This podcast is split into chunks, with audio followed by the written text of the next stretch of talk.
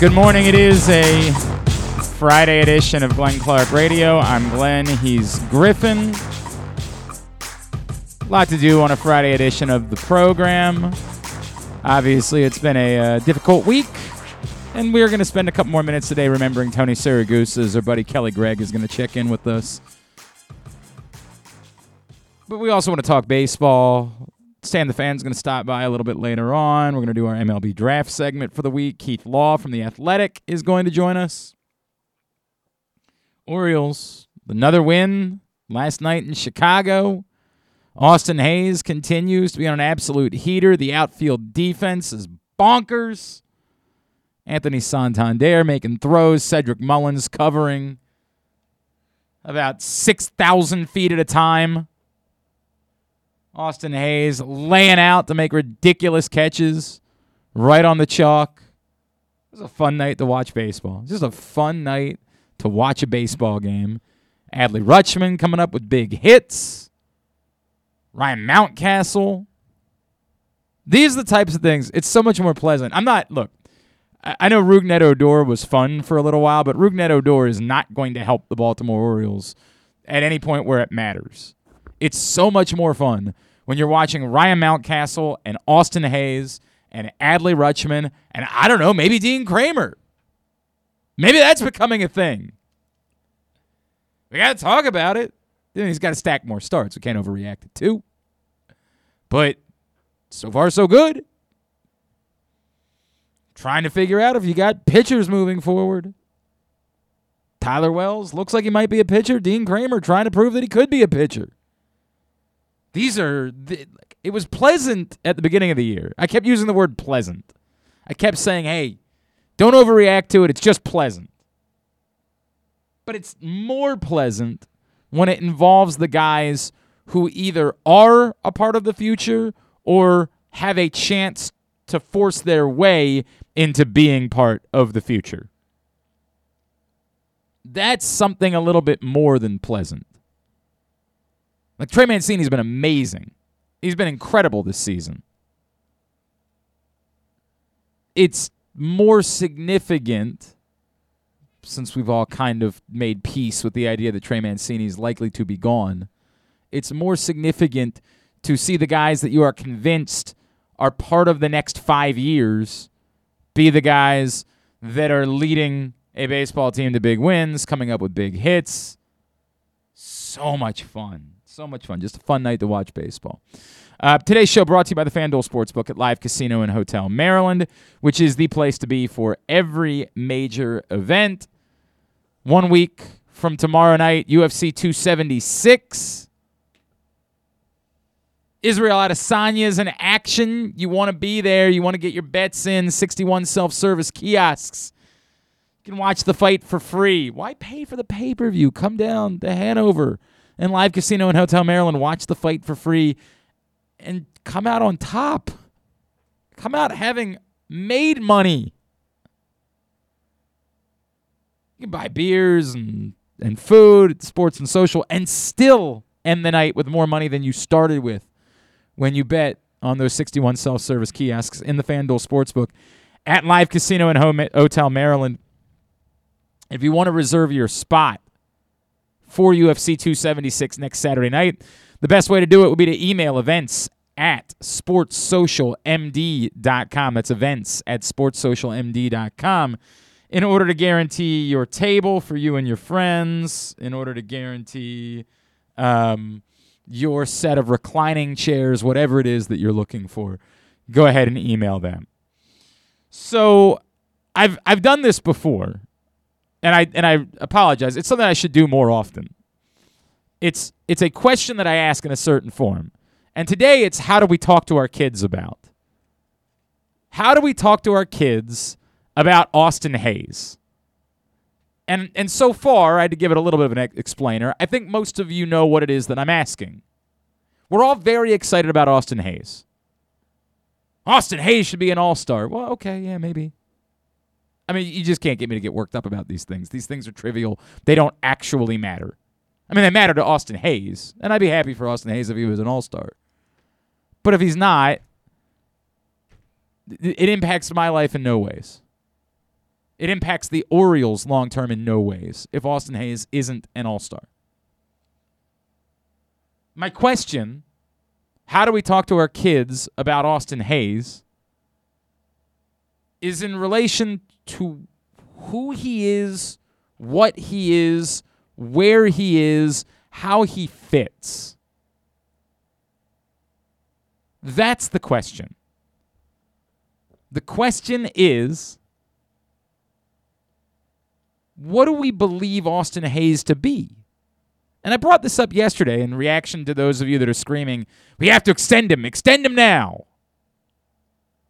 To which I say, well, that doesn't actually make any real sense. I mean, I, I get it. We're all having fun watching Austin Hays play baseball, but are we convinced he's a Nick Markakis like centerpiece of a franchise for the next 10 years? To which I say, maybe. Defensively, defensively almost seems certainly like it seems like he's He's a, a a hell of a defense. He's a hell of a defender. could There's win no a Gold Glove this year. Maybe. I mean, I don't. Know maybe. I mean, he'd, be he'd be deserving. Are we convinced of that? Do we think he's a talented player who might be having, you know, a Scottie Scheffler like heater, and three months from now we might say, right, we got a little carried away, didn't we? What is it? What do we think Austin Hays is? That's what I want to know. At Glenn Clark Radio on Twitter, and a lot of you have gotten in already, and the response is kind of all over the place, which is weird. Um, Mikey, I could certainly see him becoming an Adam Jones level player.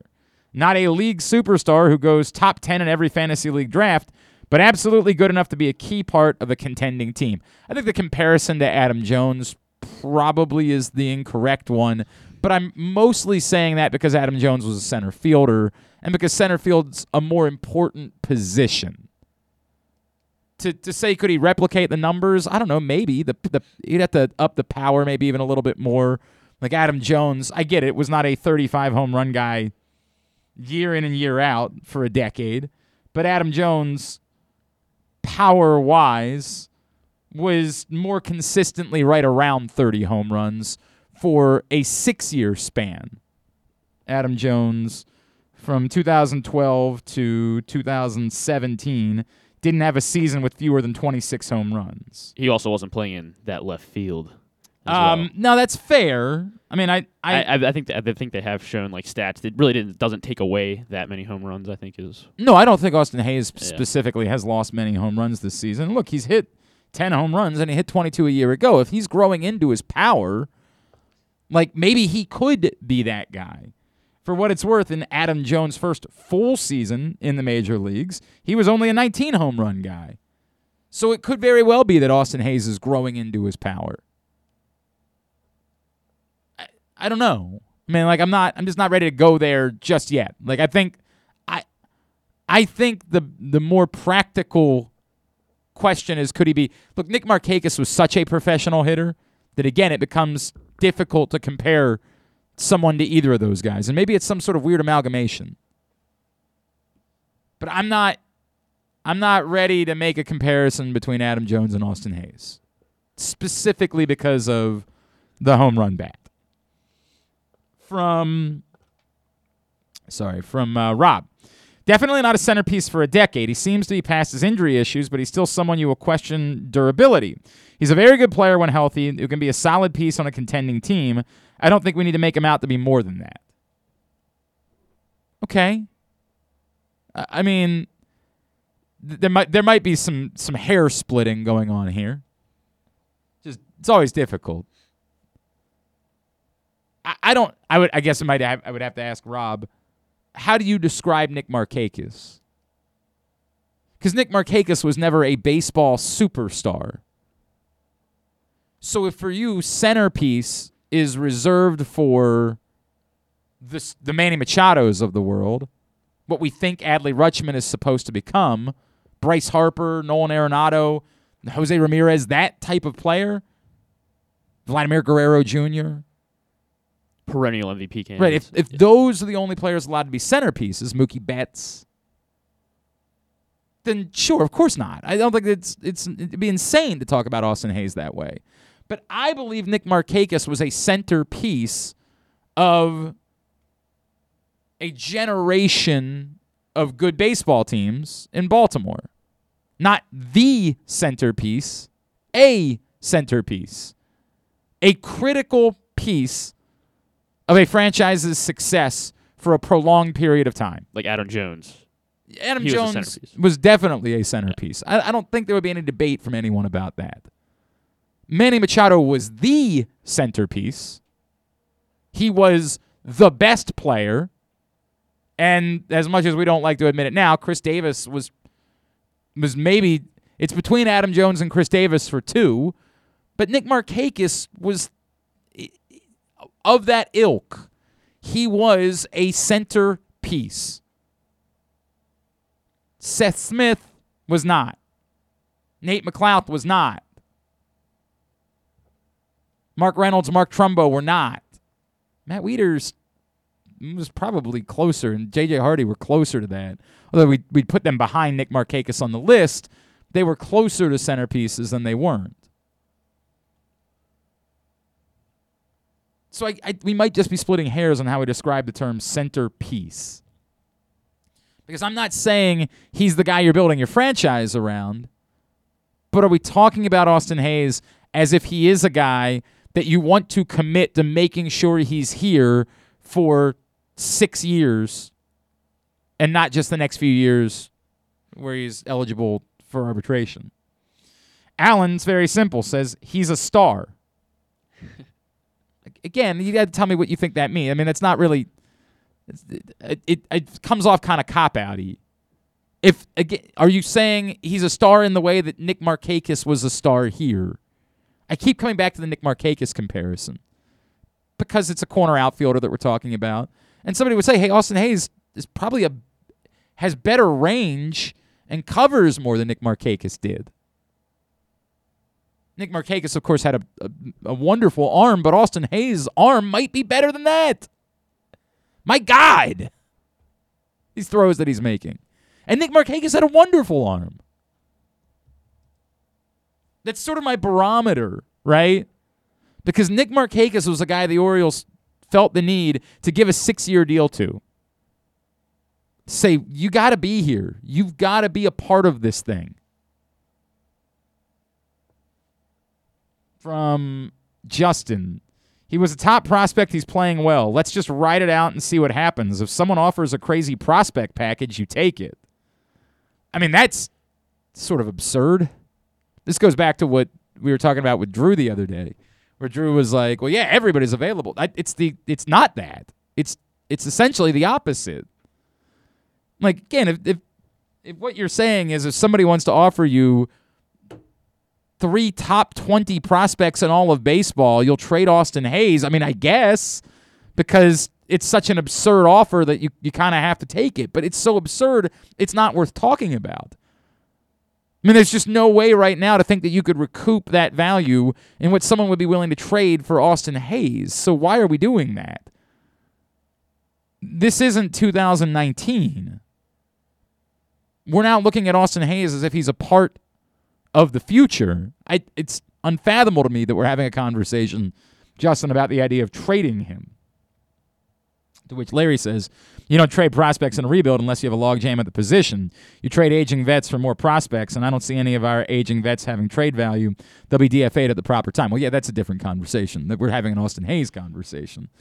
But yes, that's that's where the Orioles are. They the guys they want to trade aren't guys with trade value. There's there's no value in Rougned Odor. I mean, there might be. You can, as I've said before, you can maybe get something for um, Jordan Lyles just simply because there's always a, a premium on pitching. Uh, nothing of significance, but something.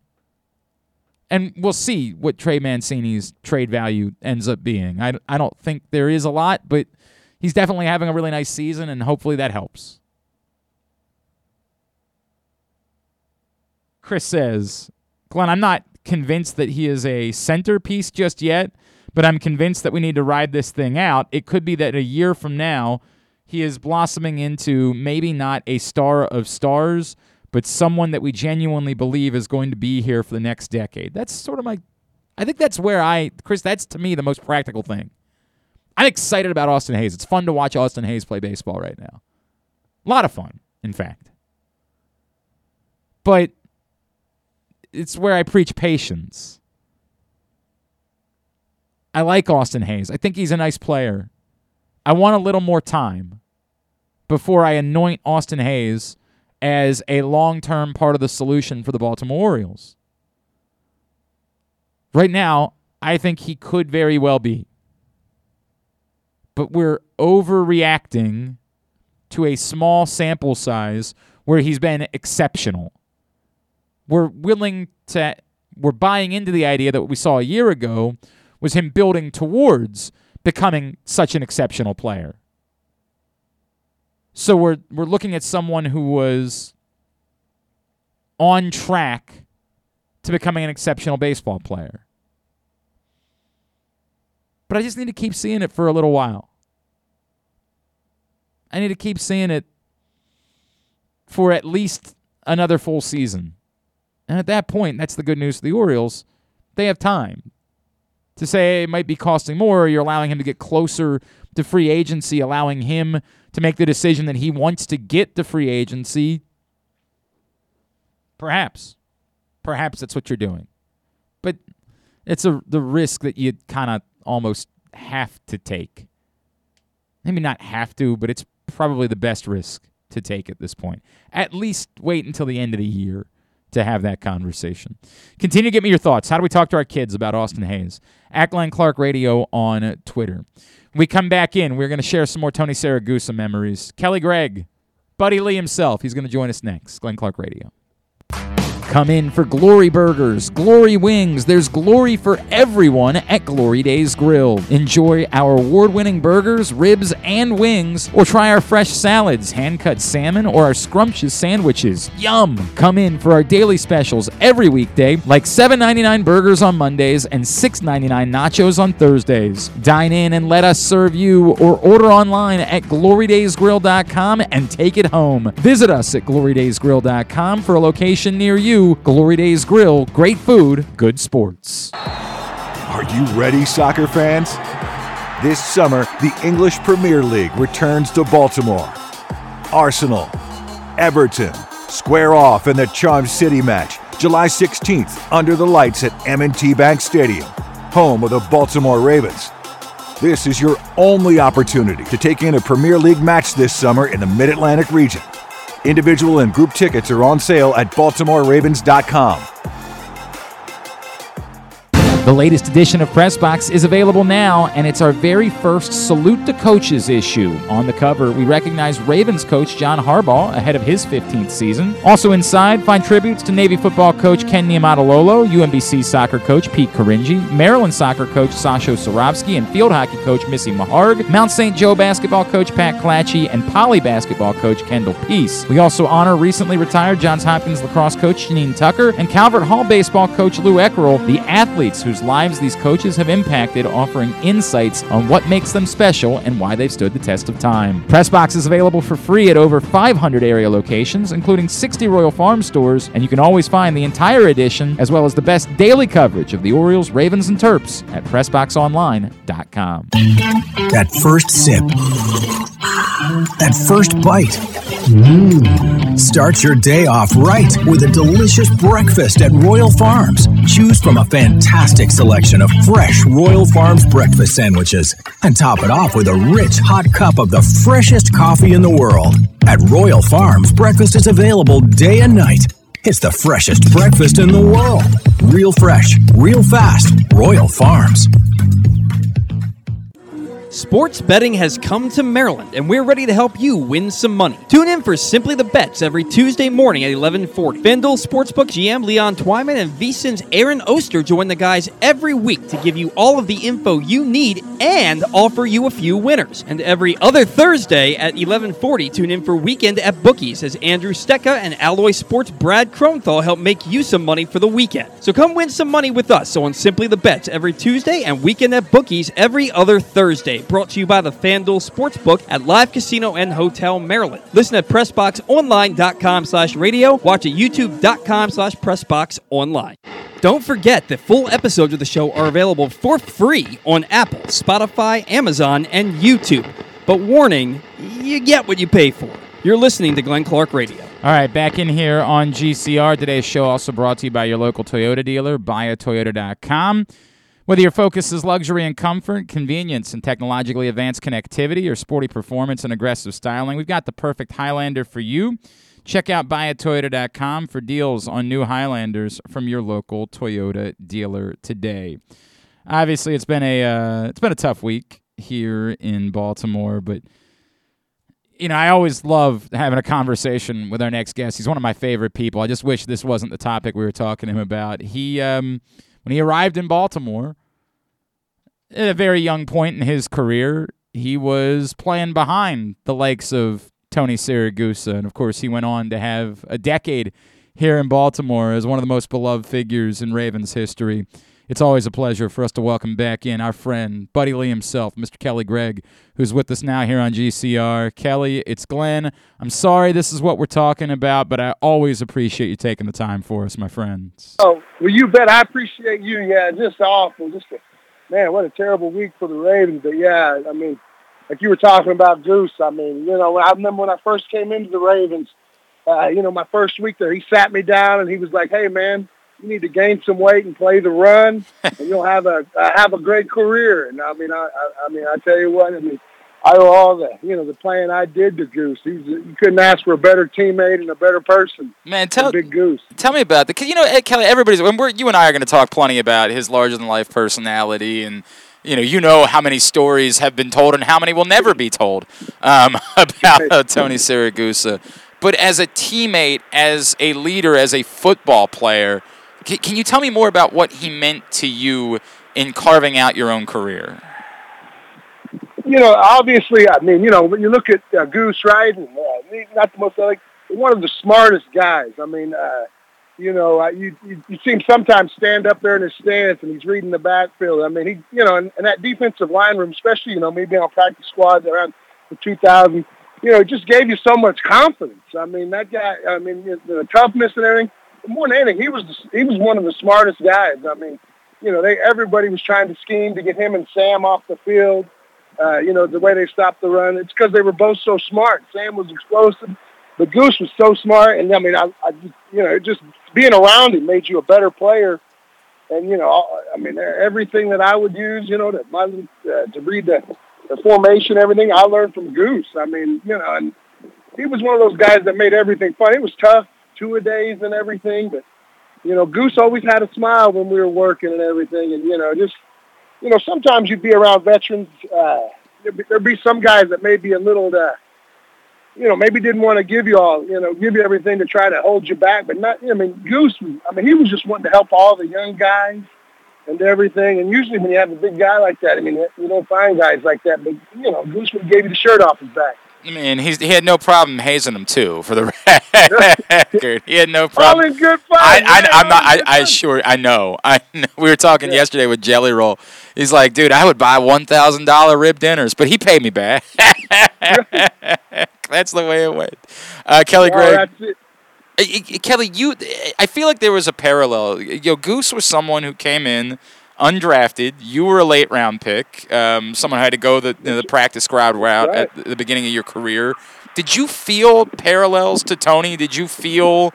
I, I know he was you know more massive than you were, um, which is amazing to say because he's probably about the only human being that was more massive than you. But like, did you feel parallels between he and yourself? Oh yeah, he would he, he would talk about. It. I mean, I never forget. He told me he lied to the Colts to tell them that he could deep snap. Yep. You know, to go there as an undrafted free agent. And you know, once he got there, you know, uh, obviously playing the run, and you know, it, it was a great system there. We always, you know, learning from him to keep the money clean with Ray back there, and just the way he played. But yeah, definitely, and he'd give you that confidence too. I mean, he'd say, you know, I, I remember him sitting there and he he's kicking field goals at the old. I mean, uh, kicking field goals and kicking footballs over the fence at the old practice facility. And I just remember him, you know, saying one day, he's like, man, I've done this for 10 years. He says, you can too. And just the confidence And you know, like you said, with Jelly Roll and everything, that defensive line room on there, there'd be so many posters in that wall because guys, you know, just toughness, fighting guys. You know, we'd have to cover up the walls and everything. I mean, uh, you look back, and that was some of the playing with him those couple of years was, mo- was the most fun football I ever had playing with a guy. That's awesome. Oh, that's so awesome. Did you ever, did you ever try to get him to wrestle you? Did you ever, like, maybe try to shoot one time with him? Yeah, I used to tell him all the time when I was a young guy, hey, well, I'll wrestle you for checks. But no, Goose, I mean, I was, you know, he was state champ, but no, Goose, uh, you know, too much respect for Goose. You know, he would, he would have thrown me around, oh, Goose. He would have thrown me around. I would have, I would have paid any number to have seen that match. There is no number. I don't care what the check is. I don't care if it means I would have had to give up my house. I would have done it. I would have done it to have seen And, that. you know, you know, like you said, me, me backing him up for them couple of years, and then once he retired, you know, we, uh, you know, obviously with Rex still being around, Yep. you know, I never wanted to let Tony down. You know, the way they played the run so hard. And wow. they, I mean, you look at those guys with the technique, and you know, just learning from him and Rob Burnett, and Michael McCrary, and those guys. You know, they would come around and uh, after they retired, and you just never wanted to let those guys down because I mean, the toughness they instilled in us as young guys. I mean, I, you know, I, I owe my 13 years in the league to Goose. Wow. I mean, it's really powerful to hear you say that, dude, because, like, look, you know, you were going to try to have a, a career for yourself no matter what, but you genuinely thought about that as, as you moved into that role and over the next decade was, I have to live up to this standard.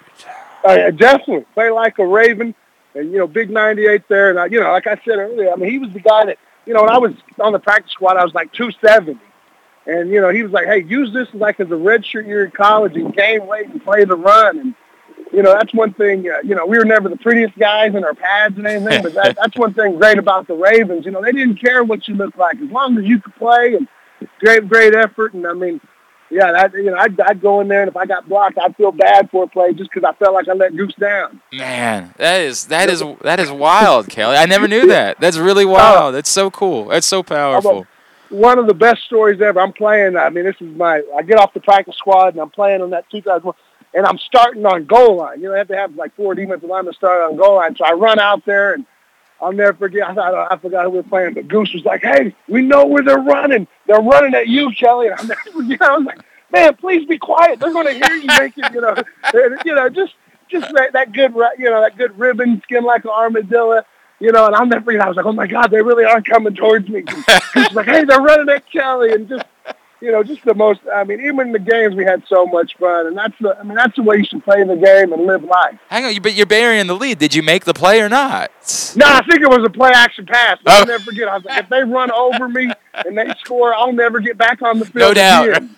No- Right. How do you how do you even walk back to the, the, the sideline at that point? Yeah, you know, that Oh. was just him seeing what kind of guy you were. You know, to ch- try to test you. And once you were in, man, I mean, he would he would do anything for you. I mean, he, he just I mean, you couldn't ask for a better teammate. Man, oh, um, do you have a favorite? Did, did he ever get you on a prank, Kelly? Did you? Did he ever? Well, of course, famously, we all know what he did to Shannon. I mean, everybody, everybody. Oh yeah, that was. I'll tell you, one of the best ones he ever did. We went deer hunting and we got a deer, and he was going to mount the head, and he brought the head in the Ravens locker room, and you know Ray, all those guys, those tough guys. I've never seen so many guys uh, run out of that locker room when Goose was chasing with that deer head. I loved it. I've never seen those guys. Those guys were tougher than anything. And you thought a dead deer, they were they, they ran for the hills. Those guys. I'm literally picturing it right now. Oh, he was just coming in and coming after. Hey Ray, hey Ray, did you see this? Yeah.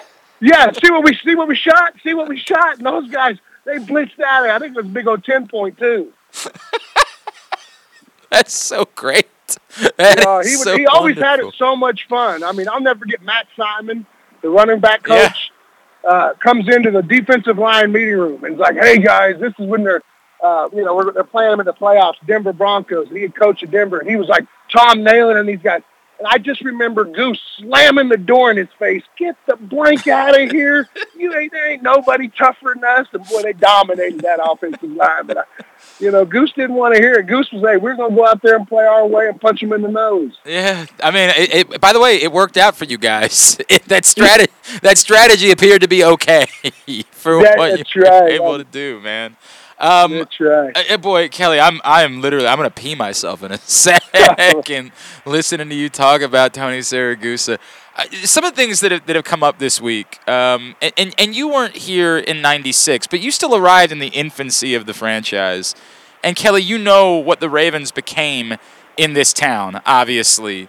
Right. I credit Tony with so much of the relationship between this city and this football team. Look, you guys won a Super Bowl and, and, and you had superstar players, and the city was always going to inevitably embrace the Ravens. But the personal connection, and you know this as well as anyone, because you were a defensive tackle and people owned your jersey in this town, right? Like, the, Right, that's all because of Goose. You know, Right. like, you know, that's what that's what Baltimore is. You know, I mean, obviously, you know, NFL players, you know, they want them six four, two eighty, but I mean, Goose brought that toughness to that Baltimore. You know, like, hey, you know, we may not be the, you know, we ain't we ain't winning no eye test, but you know, darn it, they ain't no one going to run on us, and we're going to knock your rear ends back in the backfield, and you know, just sort of that hard working mentality of Baltimore. You know, like.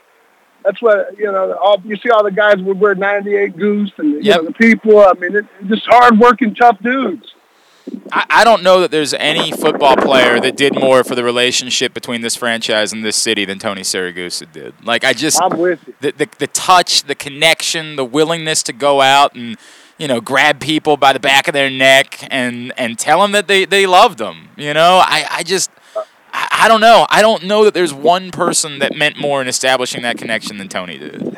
I agree totally. I agree totally. I mean, he, he would stop for everybody. I mean, it was just bigger than life. Yep. You know, it was just, it was so fun to be with him and, uh, you know, just everything. I'll never forget trying to hide on Hard Knocks, you know, down in that bar down there because, you know, I'm a young guy and Goose was like, hey, we're drinking, you know, having a good time. But I tell you, when it was time to work and get after it, there's no one that worked harder. But, you know, we always had a lot of fun and, you know, that's, yeah, I think the people in the city grew for that. You know, football's supposed to be fun, and there's nobody that had a more fun. I, I could still see him making a tackle for a loss and doing that big old Yeah. them wings. Yep. You know, Yep. I mean, he's smiling down on us up there right now. I don't I don't remember who it was that said it the other day, but imagine being a guy who had two sacks per season and yet you had a sack dance. Like just, just Hey, Goose is one of the only guys too. We're playing the Titans. I'll never forget. He goes to the he- Uh, in the first quarter. I think he goes to the hospital in an ambulance, and he comes back in the fourth quarter. I said, "You're the only guy ever to go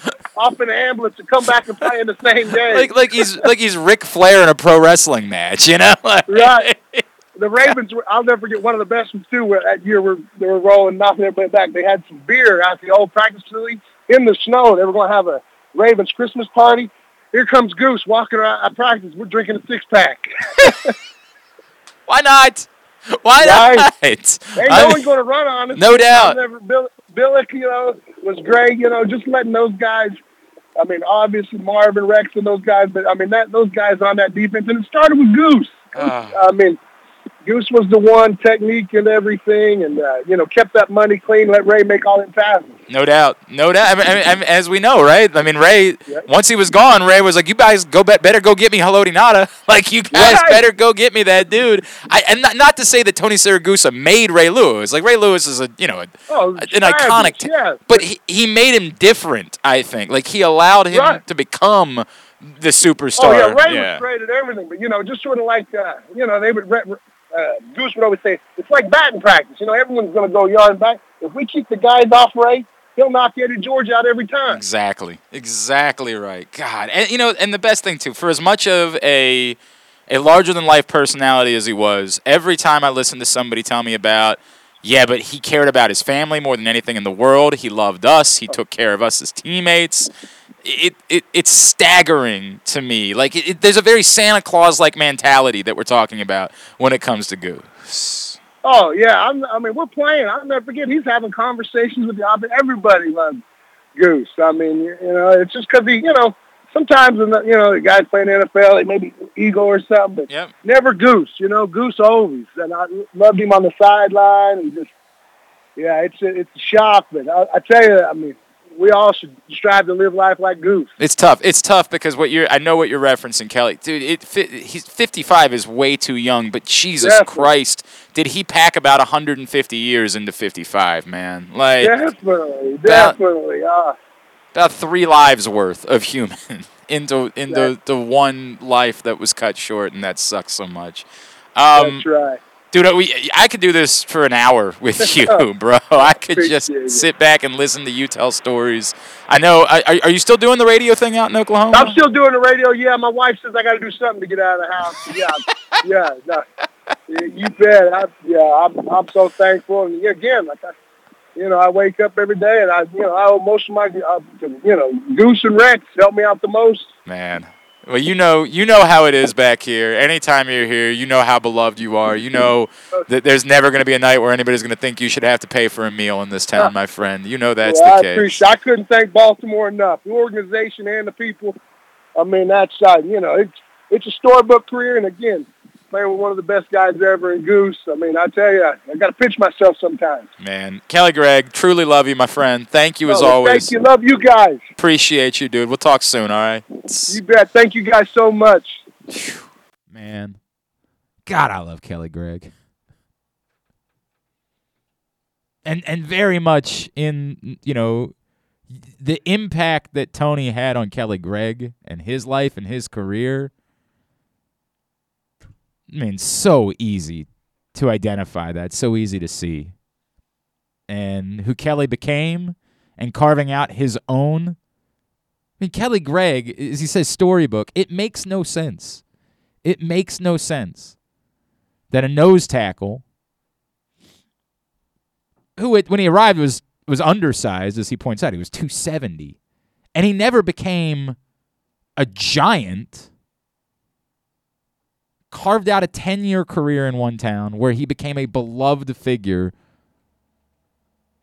and and fans literally wore his jerseys. It makes no sense. Try explaining that. But it happened because of Tony Siragusa. Because in the infancy of this franchise, we fell in love with a defensive tackle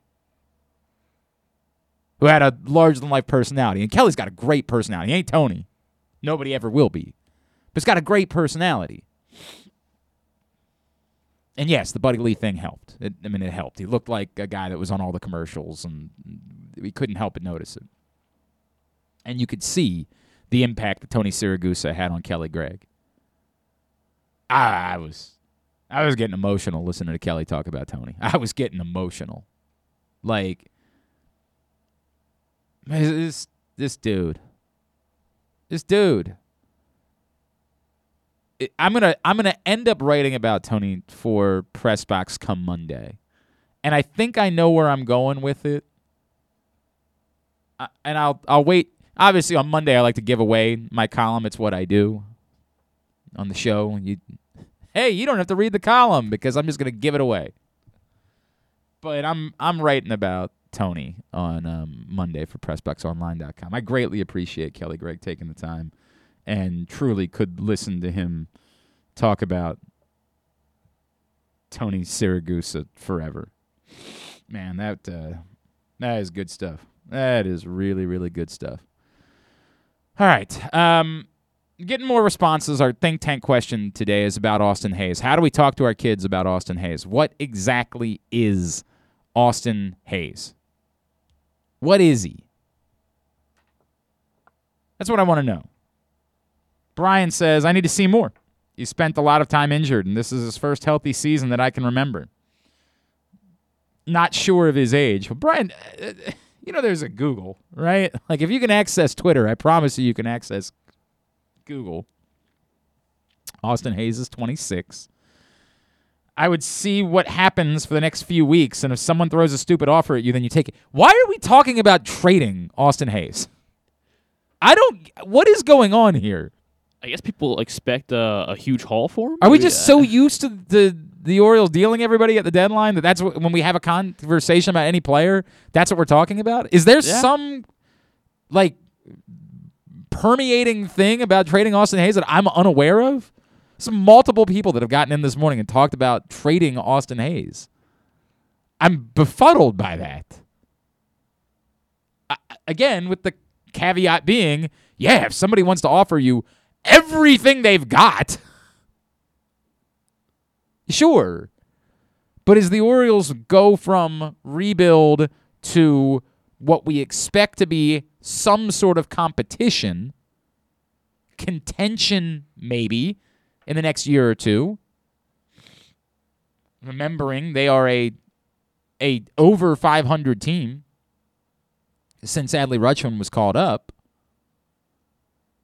I'm confused, to say the least, about a conversation about tr- trading, trading, trading, trading,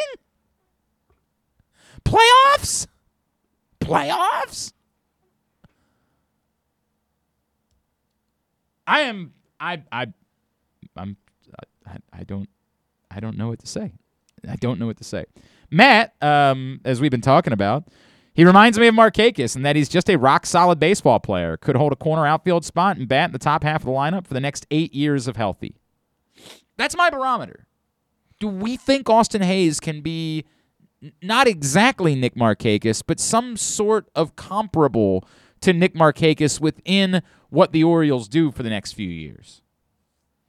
It, it's obvious to make a parallel between what Cedric Mullins did a year ago and Adam Jones. Of course, what Cedric Mullins did a year ago is even better than Adam Jones. We just didn't think it was practical to assume that he could do that every year. And so far we've been right, although, you know, it's who knows, he might he might be that guy. Um that that to me is the barometer, right? That's the the question that I'm trying to answer is am I convinced that Austin Hays can hold down a significant spot and play at a high level, a Nick Markakis like level for the span of about 6 years? Yeah, and I think Jack Jack on Facebook says similar things, same what you're thinking, comparing him to Nick. Nick was a corner outfielder without power. He was a he was a nice role player, but you know hard to invest big money in him. Well, but And that's I feel like that's I, the question I, at this I think point. the point is that you're not. There's no world in which you believe that Austin Hays is costing you twenty plus million dollars a year. Once upon a time, you got Nick Markakis for six. What was it? 660, 666, somewhere in that range. He did a six-year deal for a little bit more than ten million dollars a year. I get it. The the way the contracts have changed, that wouldn't. If you think that Austin Hays is Nick Markakis esque, then those numbers would would move. yeah, six years, sixty six. 66. That's what I thought it was. So it was $11 million a year for Nick Markakis. But again, I get it. Inflation, whatever. I don't even like using the word inflation right now.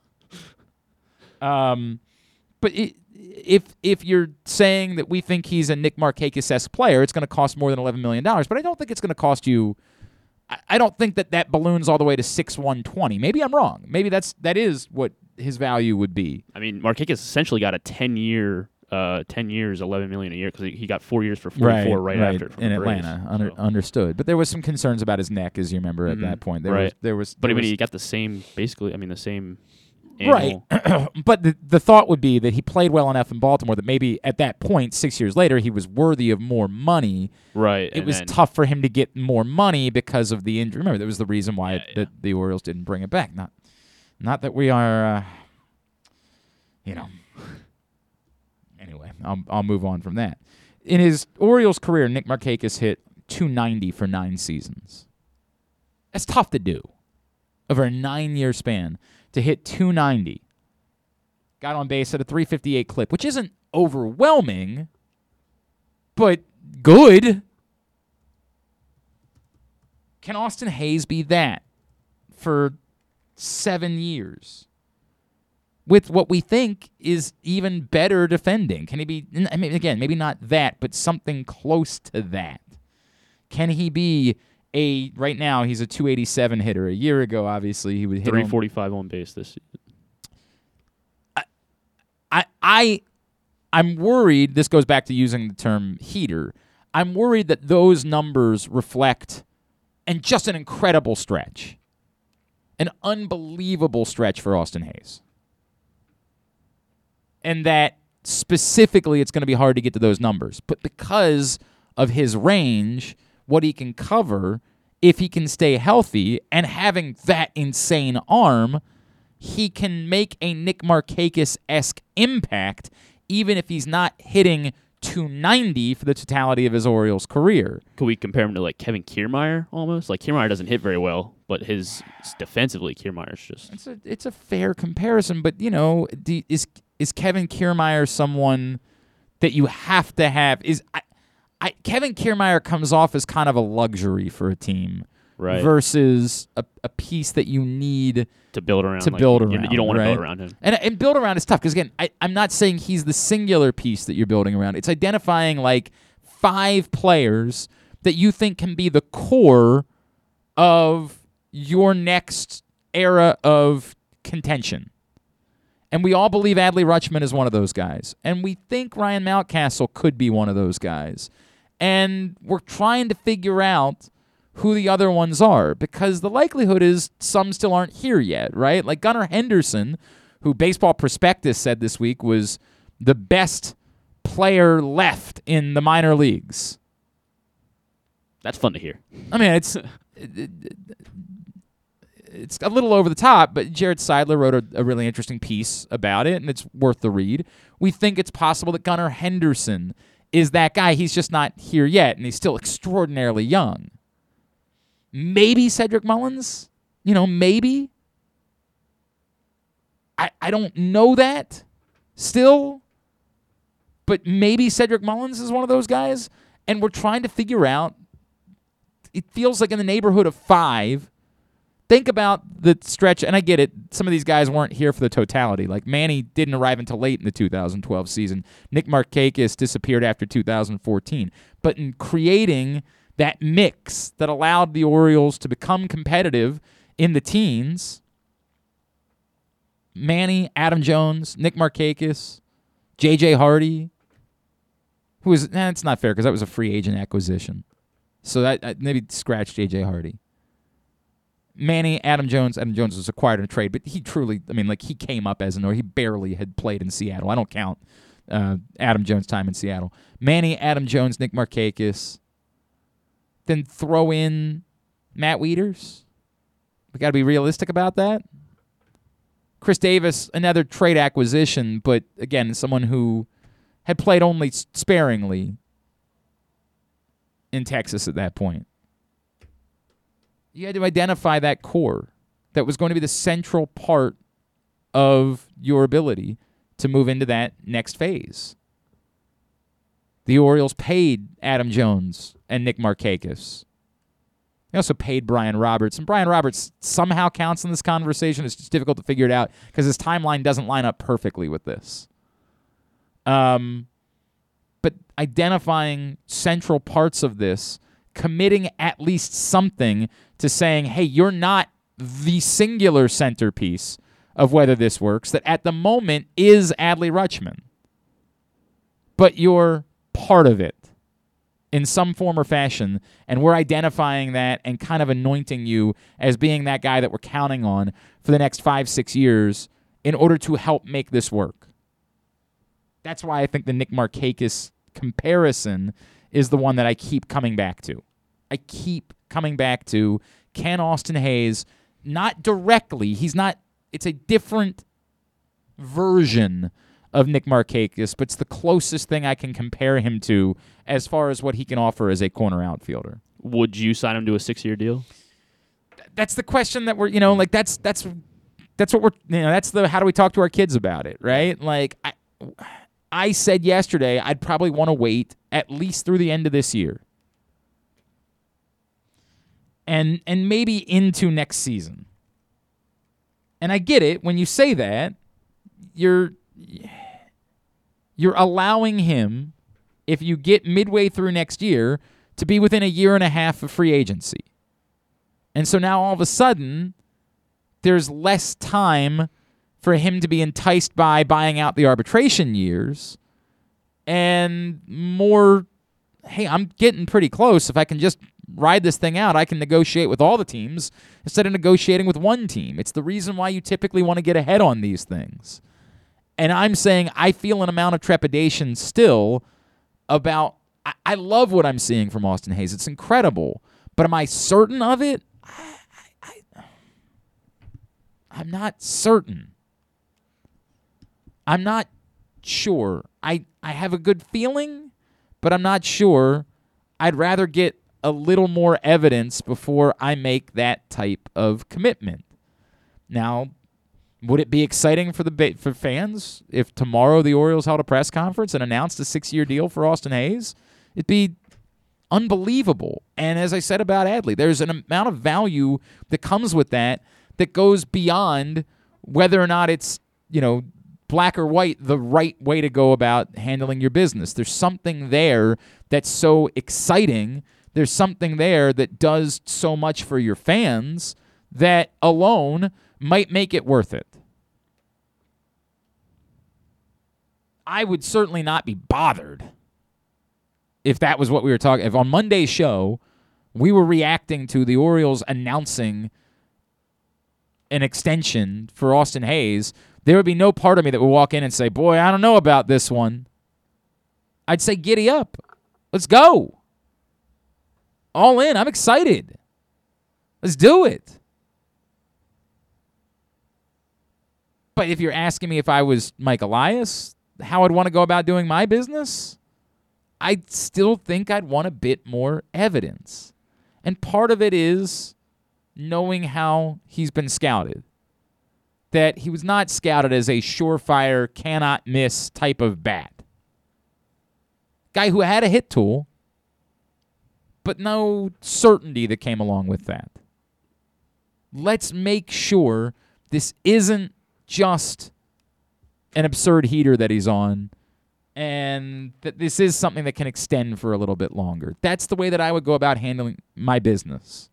But it ain't my money. They want to pay it. Let's do it. Let's go. I, I am all for projecting to this fan base hey, we are announcing to you these are your guys. Get excited. Buy some jerseys. We're committing. This is the group. You're going to be watching these guys play at Camden Yards for at least the next five to six years. Let's go. Come on. I, am all for that. I think that would be electric for this fan base to be able to feel those things. All right. Um, today's show, and hour number one of today's show, which is winding down, has been brought to you by. Ooh, this one's brought to you by Glory Days Grill, where they are trying to give you a backyard barbecue for you and your friends right now. All you got to do is go to glorydaysgrill.com, register. No purchase is necessary. Now, I encourage you to make a purchase because there's nothing better than Glory Burgers and Glory Ribs and Glory Wings, and there's glory for everyone at your neighborhood Glory Days Grill. But no purchase is necessary in order for you to enjoy all the delicious food at Glory Days Grill. And, well, I guess purchase, never mind. Sorry, strike that. If you want to enjoy that delicious food, you do have to, to buy it. But you can enjoy the backyard barbecue that you can register to win, which would involve delicious Glory Days Grill food. Maybe I was right the first time.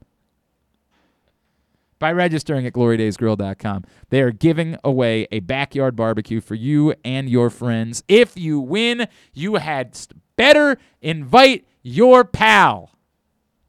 Here I am slaving away over a hot microphone.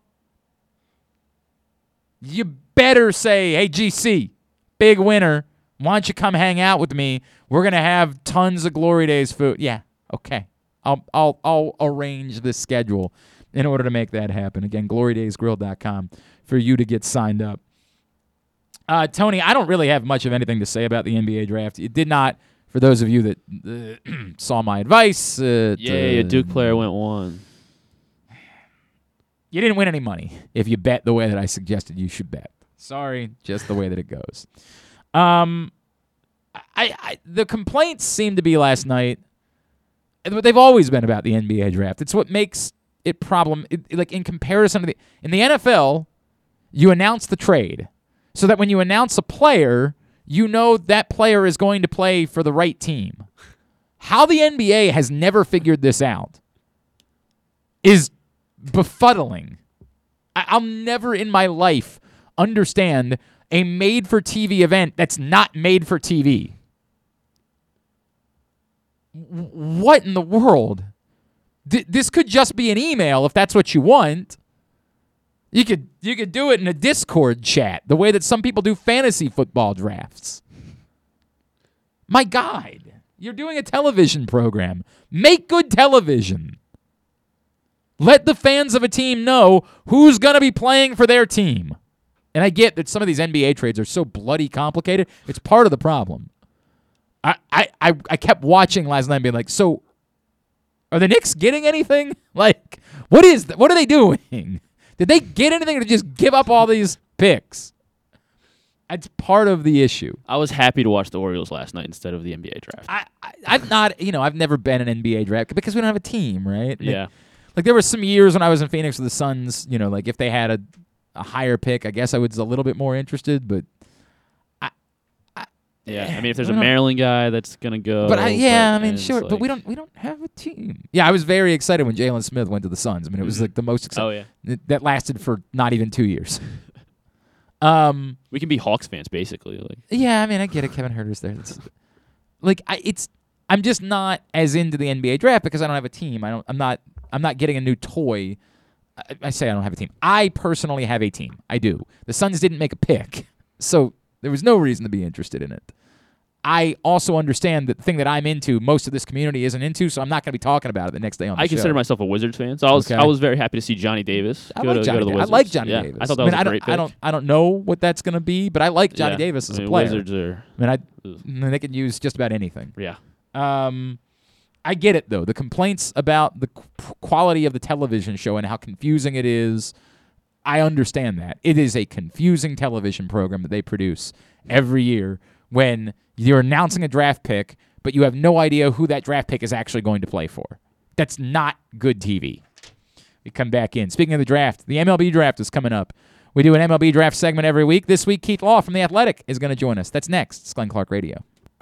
Sports fans, the wait is over. The all new FanDuel Sportsbook is now open at Live Casino and Hotel in Hanover, Maryland. This is your chance to win big right in your own backyard. Bet on every sport with self service kiosks and watch all of the action from the best seat in the house. Make every moment more at the all new FanDuel Sportsbook at Live Casino and Hotel in Hanover. Please play responsibly. Gambling problem? Please call 1 800 Gambler or visit mdgamblinghelp.org. The biggest pro wrestling stars today and all time all have one thing in common. You've heard them on Jobbing Out. Matt and Nick Jackson, the Young Bucks. Thanks for having us, man. Appreciate it. The great Kurt Angle. Thanks for having me on the show. I appreciate it. Matt Riddle. Yeah, man. Thanks, man. The champ, Drew McIntyre. Oh, thank you for having me. The great Ron Simmons.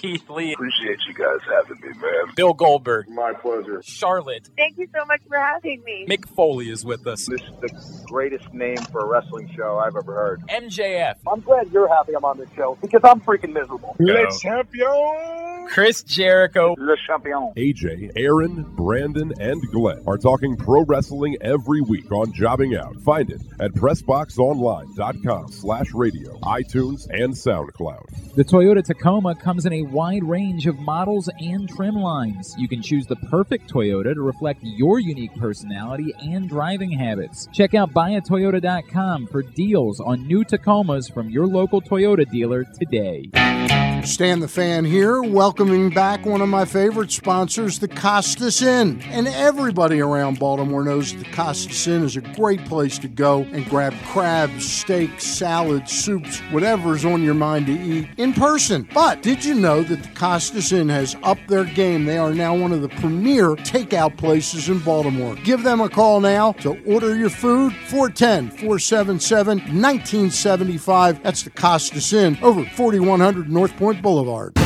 The latest edition of Pressbox is available now, and it's our very first Salute to Coaches issue. On the cover, we recognize Ravens coach John Harbaugh ahead of his 15th season. Also inside, find tributes to Navy football coach Ken Niumatalolo, UMBC soccer coach Pete Caringi, Maryland soccer coach Sasho Cirovski, and field hockey coach Missy Meharg, Mount St. Joe basketball coach Pat Clatchey, and Poly basketball coach Kendall Peace. We also honor recently retired Johns Hopkins lacrosse coach Janine Tucker and Calvert Hall baseball coach Lou Eckerl, the athletes whose lives these coaches have impacted, offering insights on what makes them special and why they've stood the test of time. Pressbox is available for free at over 500 area locations, including 60 Royal Farm stores, and you can always find the entire edition as well as the best daily coverage of the Orioles, Ravens, and Terps at PressBoxOnline.com.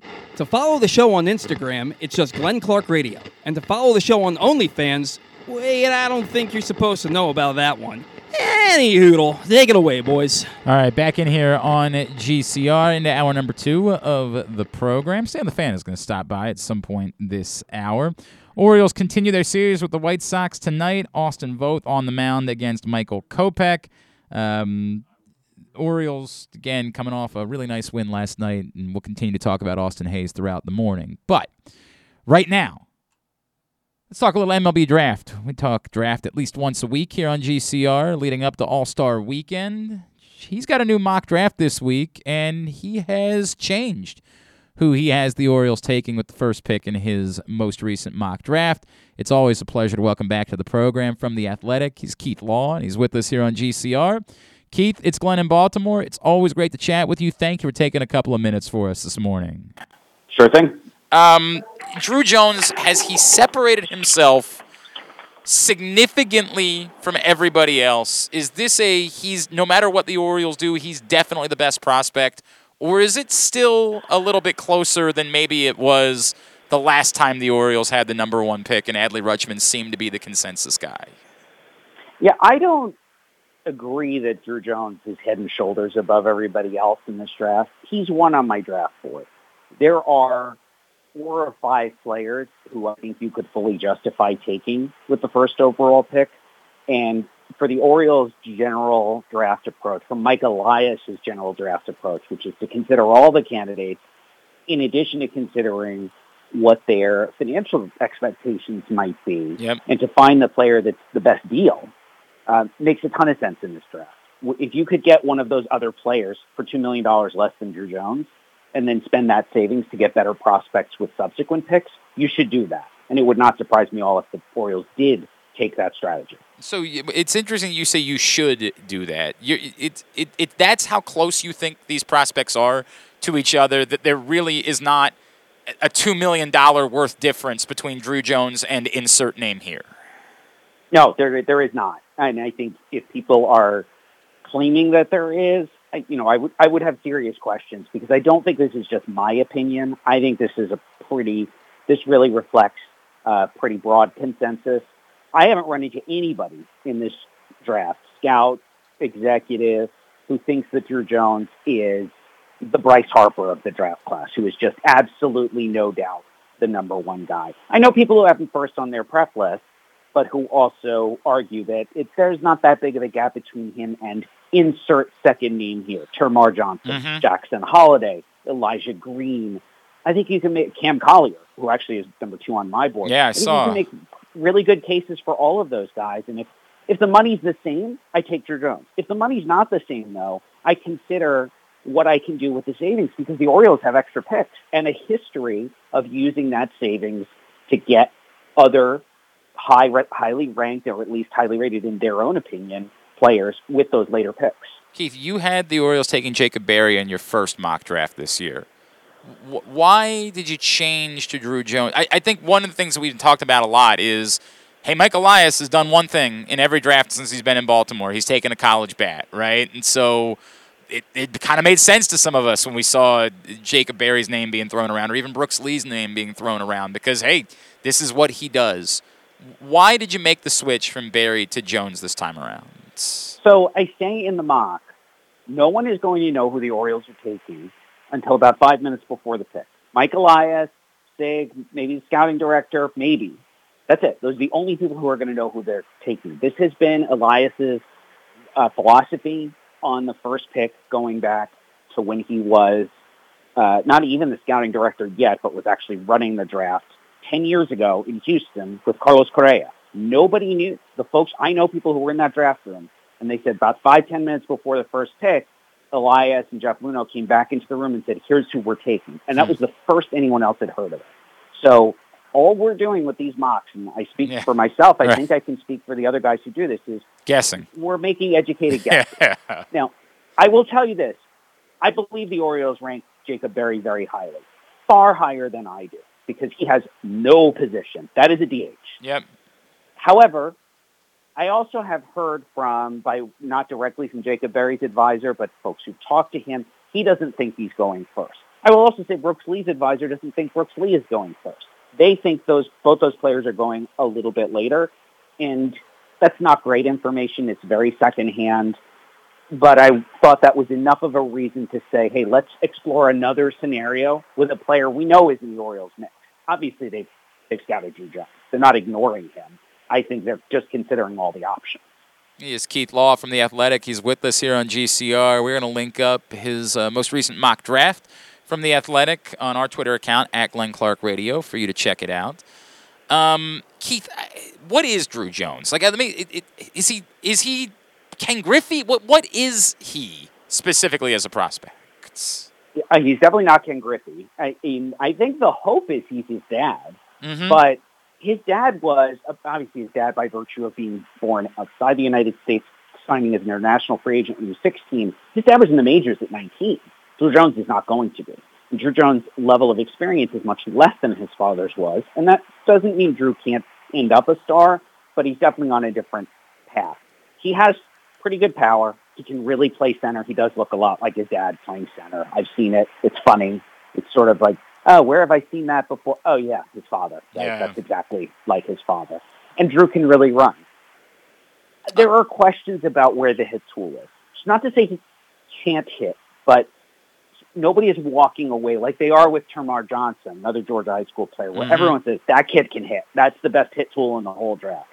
I know plenty of people who've seen Drew Jones more than I have. I've only seen him two games, but people who've seen him more who say they all like him, but we're not sure how advanced the hit tool is right now. He might get into pro ball and have some more swing and miss and just need more development time. Nobody thinks he stinks, just to be absolutely clear. but it is that, hey, if you're going to be, if we're going to talk about you as a one, you know, no doubt one-one guy, Griffey, Harper, A-Rod, guy like that, you should hit. There should be no question about your hit tool. And with Drew Jones, it's, you know, his hit tool might be kind of below average right now, and it's just going to take time for him to get there. And to me, that is the big thing that brings him back into this group of just the, the high school guys. And I put Collier in that group because he's 17 as a JUCO guy. That cluster of guys where each one has strengths and weaknesses. And you're getting into, I think, a pretty interesting debate about the relative merits of those guys. And would you bet on the upside of a Drew Jones or an Elijah Green with the questions about where their hit tool are? Or do you take the relative safety of a guy like Termarr Johnson where everyone believes he's going to hit, but he probably has less overall upside because he doesn't have the size or the huge power or the defensive value. Keith, you I think are a little bit more th- than folks that I have talked to, and and admittedly, I'm just talking to. I'm not. I'm not, I'm not saying scouts because I'm not giving any information away that I've, I've gotten from them. Um, from other guys that do what you do, and, and you know who those guys are. Um, you're more bullish than than others about Cameron Collier, Mm-hmm. and it seems like you're not quite as high on Jackson Holliday as some other people are who think he's the consensus top two type of guy. And I know you do have him going number two in your mm-hmm. mock draft why is what is it that you like so much about Cam Collier, and maybe why are you not quite as high on Jackson Holliday as some other people are? I with Collier, I mean honestly, I don't know what other people want to see. This is a 17 year old who, so he's basically a high school junior who went to the best junior college program in the entire country, Chipola College in Northwest mm-hmm. Florida, and performed extremely well. This guy's facing pitching almost exclusively two to three years older than he is. And he performed. He showed power. He hit for average. He showed good plate discipline. And he played very well at third base also. He's got a cannon of an arm. There are some questions. He's going to be a big kid. Does he end up outgrowing the infield? I don't think so. I'm not terribly worried about that. But I really think he's going to hit the trifecta. Hit, get on base, and show some power. And he's gone up to the Cape and played a couple games up there and looked very good. Once again, facing much older competition went out to the combine. All he did out there was take BP, but it was a good BP because he can do that. So, you know, my question to anyone wondering is why, you know, anyone who says he's not a top five or top 10 pick is what more are you looking for? This guy did everything we asked for. He's doing it at a younger age, facing much older and better competition than any of these high school kids has faced. Jones, Johnson, Holliday, Green, none of them are facing this level of competition. And he's performing. So if he's got tools, he's got youth on his side, he's got production, what more are we asking of a player? There's nothing more he could have done to boost his stock. And I do know plenty of scouts who agree. They don't all necessarily think he's two in the country, but who think he's worthy of a top five pick. And I know teams in the teams that are just praying Hmm. that I'm wrong and that he slides to them. I don't think so. Collier's floor is probably seven or eight. Um, and there's a lot of buzz that he's going to go four to the Pirates, which would make sense. He's kind of their sort of player, and they would value his youth particularly highly in the way that they draft. So I think it it makes sense that that he would go there. I if he goes higher, it would surprise me. I, I have written this before though. The fact that he's 17 and has production, I know the Orioles R&D is going to rank him extremely high. What I don't know is what do the rest of them think? What does Mike Elias think? What does what does Sig think? What do their scouts actually think about Collier? I just know that the model's going to love him. Okay. And I mean, I, I he's someone admittedly I have not spent nearly enough time with, and I'm after this conversation gonna have to go do some more homework on and make some more calls about. Um, I, do you think that he'd be worthy of the number one pick? Do you think that, that it's really something that the Orioles could do? If I'm right that his next spot is four, it's a lot like what the Pirates did. Pirates who have to coincidentally picked four yeah. last year with Henry Davis, where they knew Davis wasn't going to go two or three or maybe even four. So they they were able to shave three million dollars off slot yep. to get Davis, who I thought was the first or second best player in the draft. Pick your poison, him or Marcelo Mayer. Loved Henry Davis, he's looked great so far. But they ended up with two more guys who were first round caliber Anthony Solometo and Bubba Chandler with the savings and went over slot on a couple other guys after that too. The Orioles could do that. They could walk home with a uh, just a basket full of high ceiling guys if they were able to do if they took Collier, gave him basically slot for pick three or four, they're going to leave this draft with two more guys who are first round caliber and a couple of other over slot guys, and that's a huge win, especially if my one of my criticisms of the Orioles farm systems, there's really still not very much pitching. Sure. They've mm-hmm. done a nice job of rebuilding. It's yep. very skewed towards position players. Well, this would be one way to go get a bunch of pitching in a draft where there's no pitcher worth taking at the first pick. There's just nobody even close. Yep. But they can definitely take that money and go get a couple of pitchers at, you know, they have the two comp picks plus their regular second round and regular third rounder. They can have a field day. And they, if they decide that that's the best strategy, maybe they don't do it with Collier, maybe they do it with Termarr Johnson. But to me, it would feel like a very Mike Elias thing to do, and I could 100% justify it given their system's needs and the talent that exists in this draft for basically for picks like 30 to 70, which is or 75, right? Are there all their other picks are in that range? They could really clean up, and I would uh, personally, I would I would really like to see it because I think it would be exactly what this organization needs. I want to talk. You've got you, in your rankings. You have Kumar Rocker ranked as now number 34 again, and I know that we've seen him pitch and he's looked good. Um, the Orioles are picking right in that area at 33, and I don't know if he's a guy that you're you can. I have no idea what the money reality is for Kumar Rocker at this point and what it would take to sign him. But is is this what we're talking about? That like doing something like this could make that a possibility? I don't think there's any chance that they take him. Okay. Um, given Michael, you know, Michael Elias took Brady Aiken. Yep. Right, and that was, yep. and I'll honestly, I, I don't think anything. You know, Mike was not did not have gray hair when I first met him, but I think that summer probably put more gray hairs on his head than anything else. I don't think he's taking a guy with a questionable injury risk. All right. And to be clear, we don't know.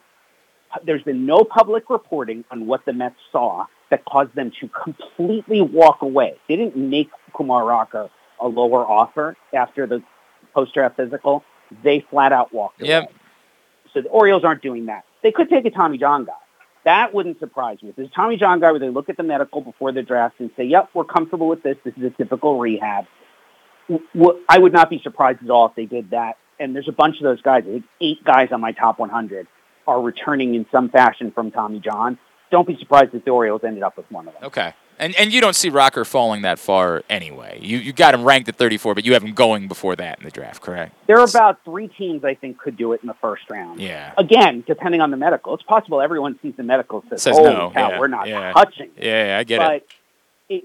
the one way for Scott, you know, Rocker has Scott Boras. And Rocker was supposed to get five or six million dollars last year. The one way for Rocker to come out of this feeling more or less like he won, or for Boras to feel like he won, would be for a team to take Rocker and fast track him to the big leagues as a reliever this year, which I think he could do. I think he could pitch in the majors. It would have to be some team that says, I don't care if he blows out in four years. We're going to just get him to the majors now and get value immediately. And again, not that's not the Orioles. It wouldn't make sense strategically for them to take that player. All right, Keith Law, last one for you. Let me go back to, to Berry and, and Brooks Lee. Mm-hmm. Time wise, you know, you talk about Collier being a little bit younger. And in mm-hmm. fairness, Bobby Witt and Adley Rutschman got to the major leagues at essentially the same time, right? Witt actually got there quicker, but that's only because Rutschman was hurt. Yeah, Does, and pandemic too. right. Does does timeline matter here with the Orioles transitioning into the period in which we believe they're going to at least attempt to contend a bit more? Like, do they have to think about that at all as they make this pick of a player that maybe fits with the timeline where they have Adley Rutschman at the major leagues? Is that does that need to be at all a thought in what they do at one one? I would not use that. It's not an unreasonable question, but I would not use that to force a college player up there. If there were a college pitcher sitting there who was worth taking at one one, mm-hmm. I might consider that. Say our system needs pitching. We're going to need pitching on the major league roster fairly soon. We're going to have to. I mean, the Orioles are in a position where they're just going to have to go buy some pitching. Yep. Right. Even if Grayson comes back completely healthy and DL Hall, who I love, he stays healthy. Okay, great. That's two fifths of a rotation. You're going to have to go buy some pitching.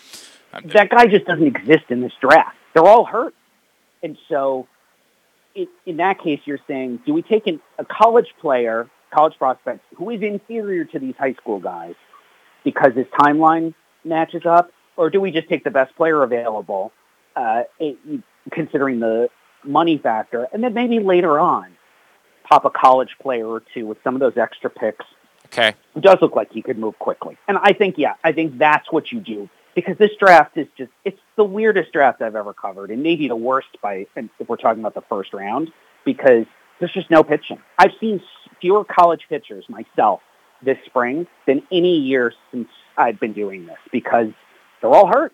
And so I'm not going to get on a plane to go watch a guy throw two innings or chase a reliever for the weekend. I've just spent my time going to see hitters instead.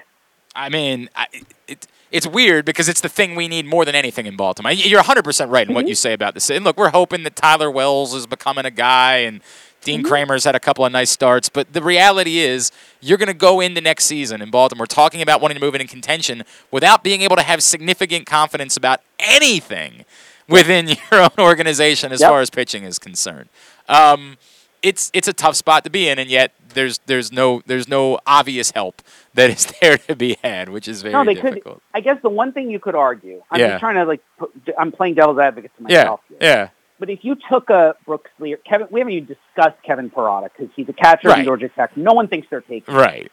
If in some scenario they did though, I could tell you Kevin Parada is going to have a lot of trade value this winter.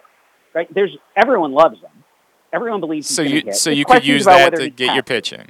You just do that. I don't think they're going to do that. I am just now. You and I are just spitballing here. But that the idea is get the most value into the system you can any which way. And if you end up with surplus, you trade from it. You know, Gunnar Henderson's probably made a couple other prospects in that system superfluous now. It's fair. That's great. Yeah. Maybe you trade Jo- Jordan against Jordan Westburg. Yeah. But maybe you trade him now to go get the pitching. That's I'd be fine with that. You're, Yeah. you're going to have to give up value to get the pitching you need. And because a couple of other guys, are- you know, Henderson's the biggest step forward in the system, and, and I think you know he's probably a top 25 prospect in baseball now.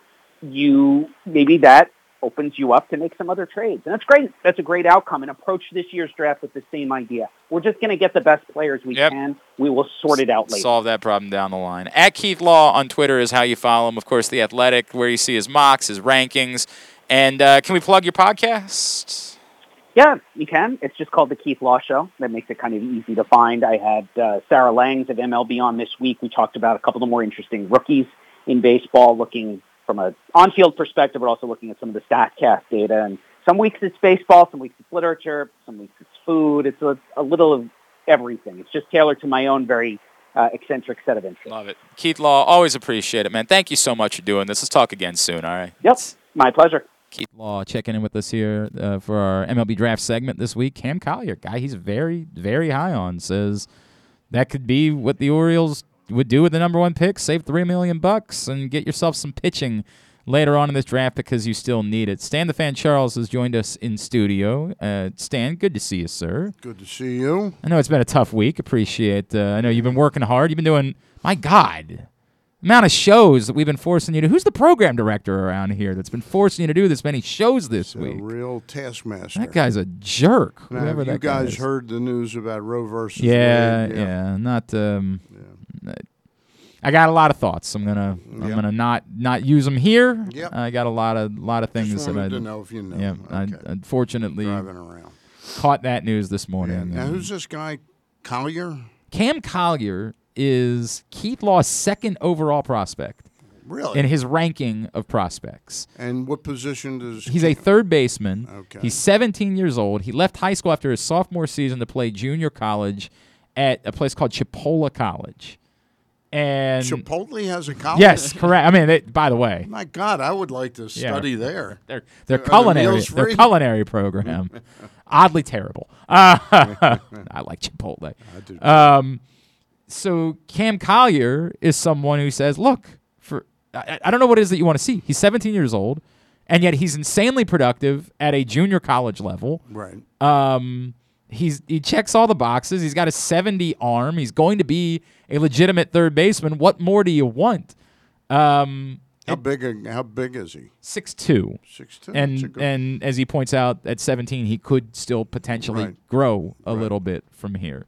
So he's not like he still had in his mock draft the Orioles taking Drew Jones, Right. But he is not remotely Dismissing- convinced, and he's not even he's not convinced that it's going to be Drew Jones. He's just sort of falling on the idea of, look, he's the number one ranked guy. Right. I'm going to have him take them. But in fact, what he said was the smart thing to do Would be to take this is kid. or to take to save money. He's going the opposite way. Some people say, "Hey, don't get cute. Just Yeah. take the best player." He's saying the opposite. He's saying the smart thing to do: get cute, save some money at the top. The difference between these prospects is not worth two million dollars. These are guys that are. Drew Jones is not head and shoulders above. And do they know Collier wants to come out?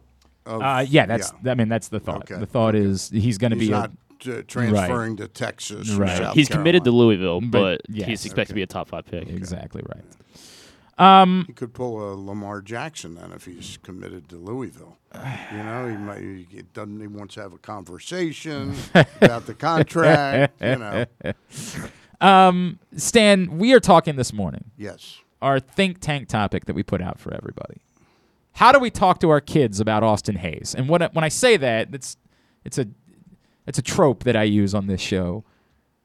Big picture, how do we? Because what we're watching right now is incredible. I mean, it's it's insane. Um, you know, he hit for the cycle the other He, night know- he owes it all to me.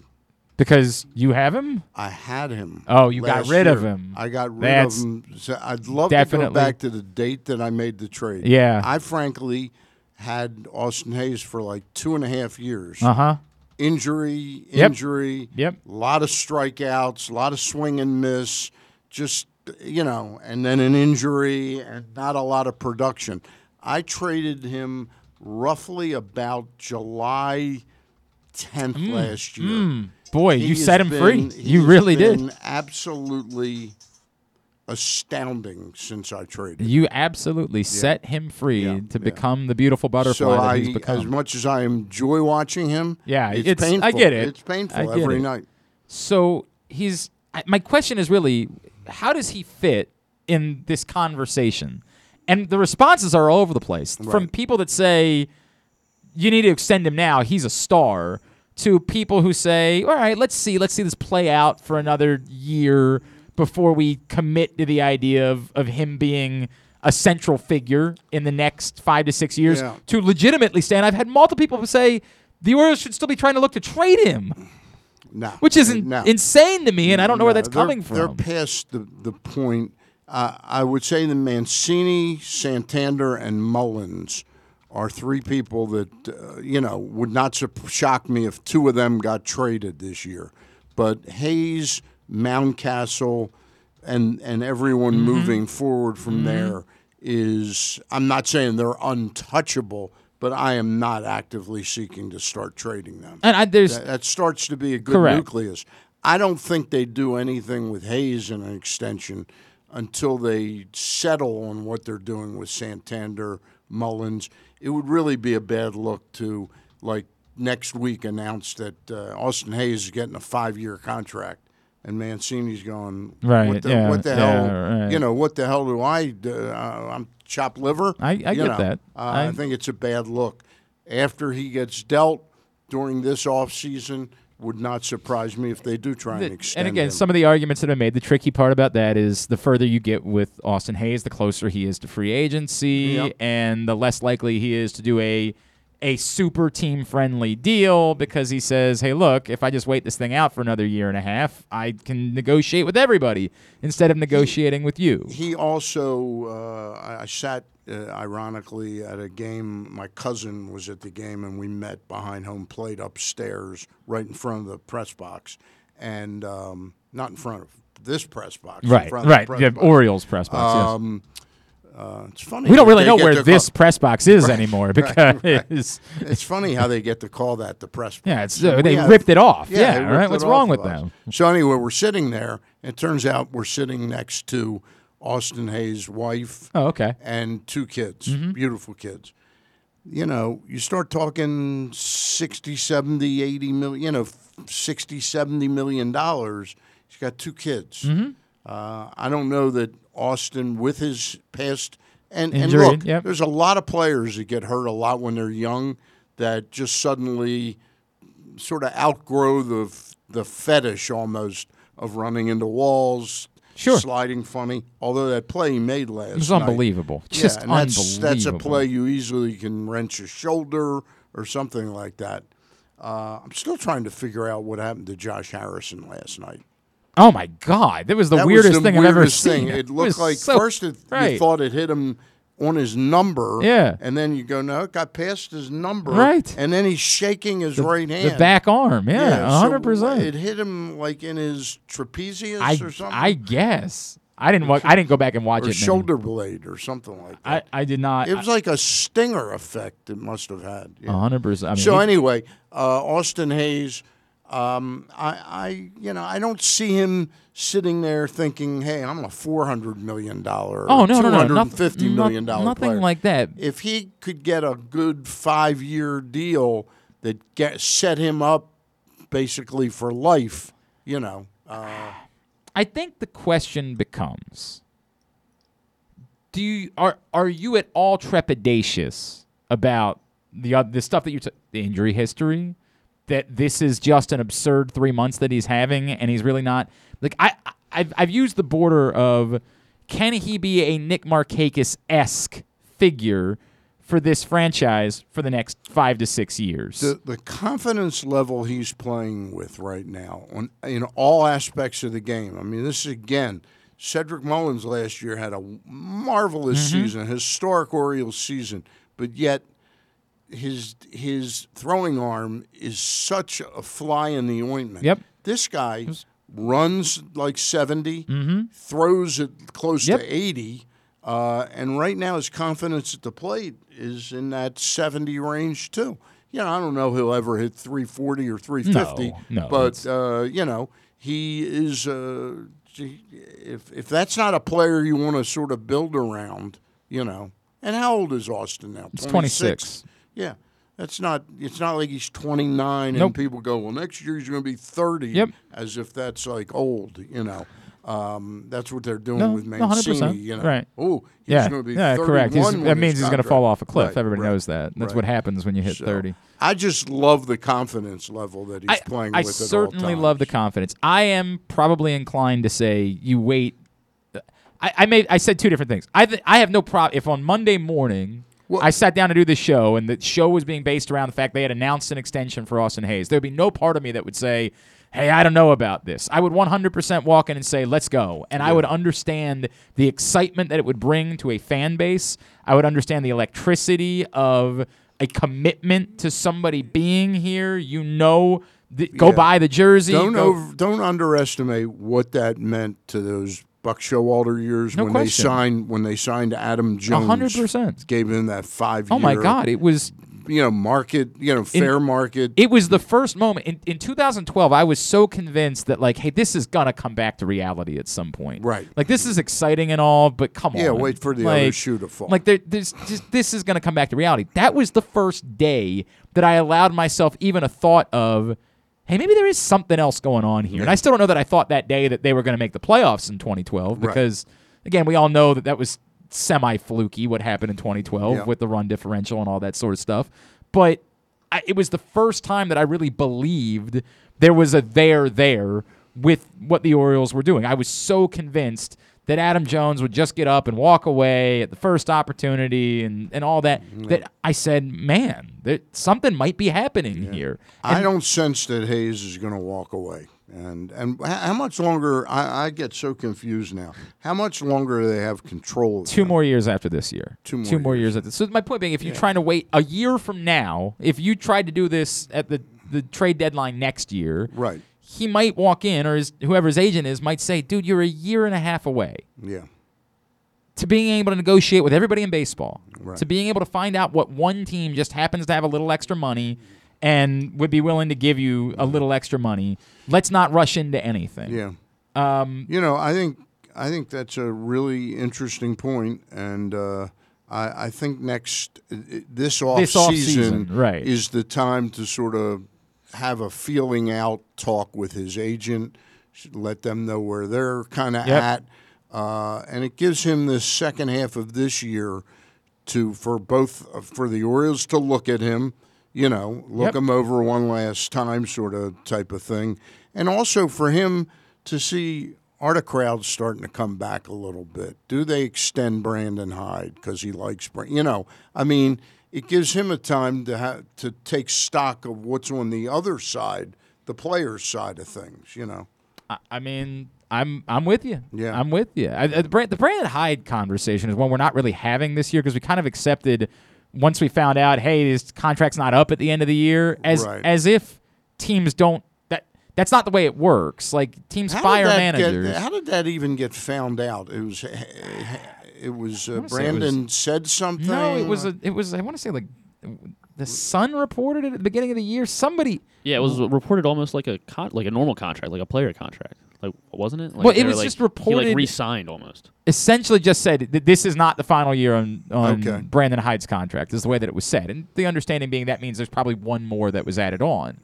Um, but but that's not the way that this works. You don't ever want your manager managing in the final. Th- This we all know this. We Right. know that you purposely do this so that people can't look around and say, "Well, you're just a lame duck anyway." Right. So I don't think it actually means that there's a commitment to Brandon Hyde as much as it's this is what essentially allows you to govern, if Right. you will. Right. You have to have the, the the knowledge that you're not a, a lame duck in order to be able to get people to listen in. But At don't you have to? Don't you have to publicize that a little bit more than one blurb in April? I mean, do you think the players know that he was given one one extra year? It's a fair question. Yeah. It's a it's a I mean, it seems like it's the type of thing when you when you really truly extend somebody and you want them to be a part of what's moving forward. It's usually for longer than a year.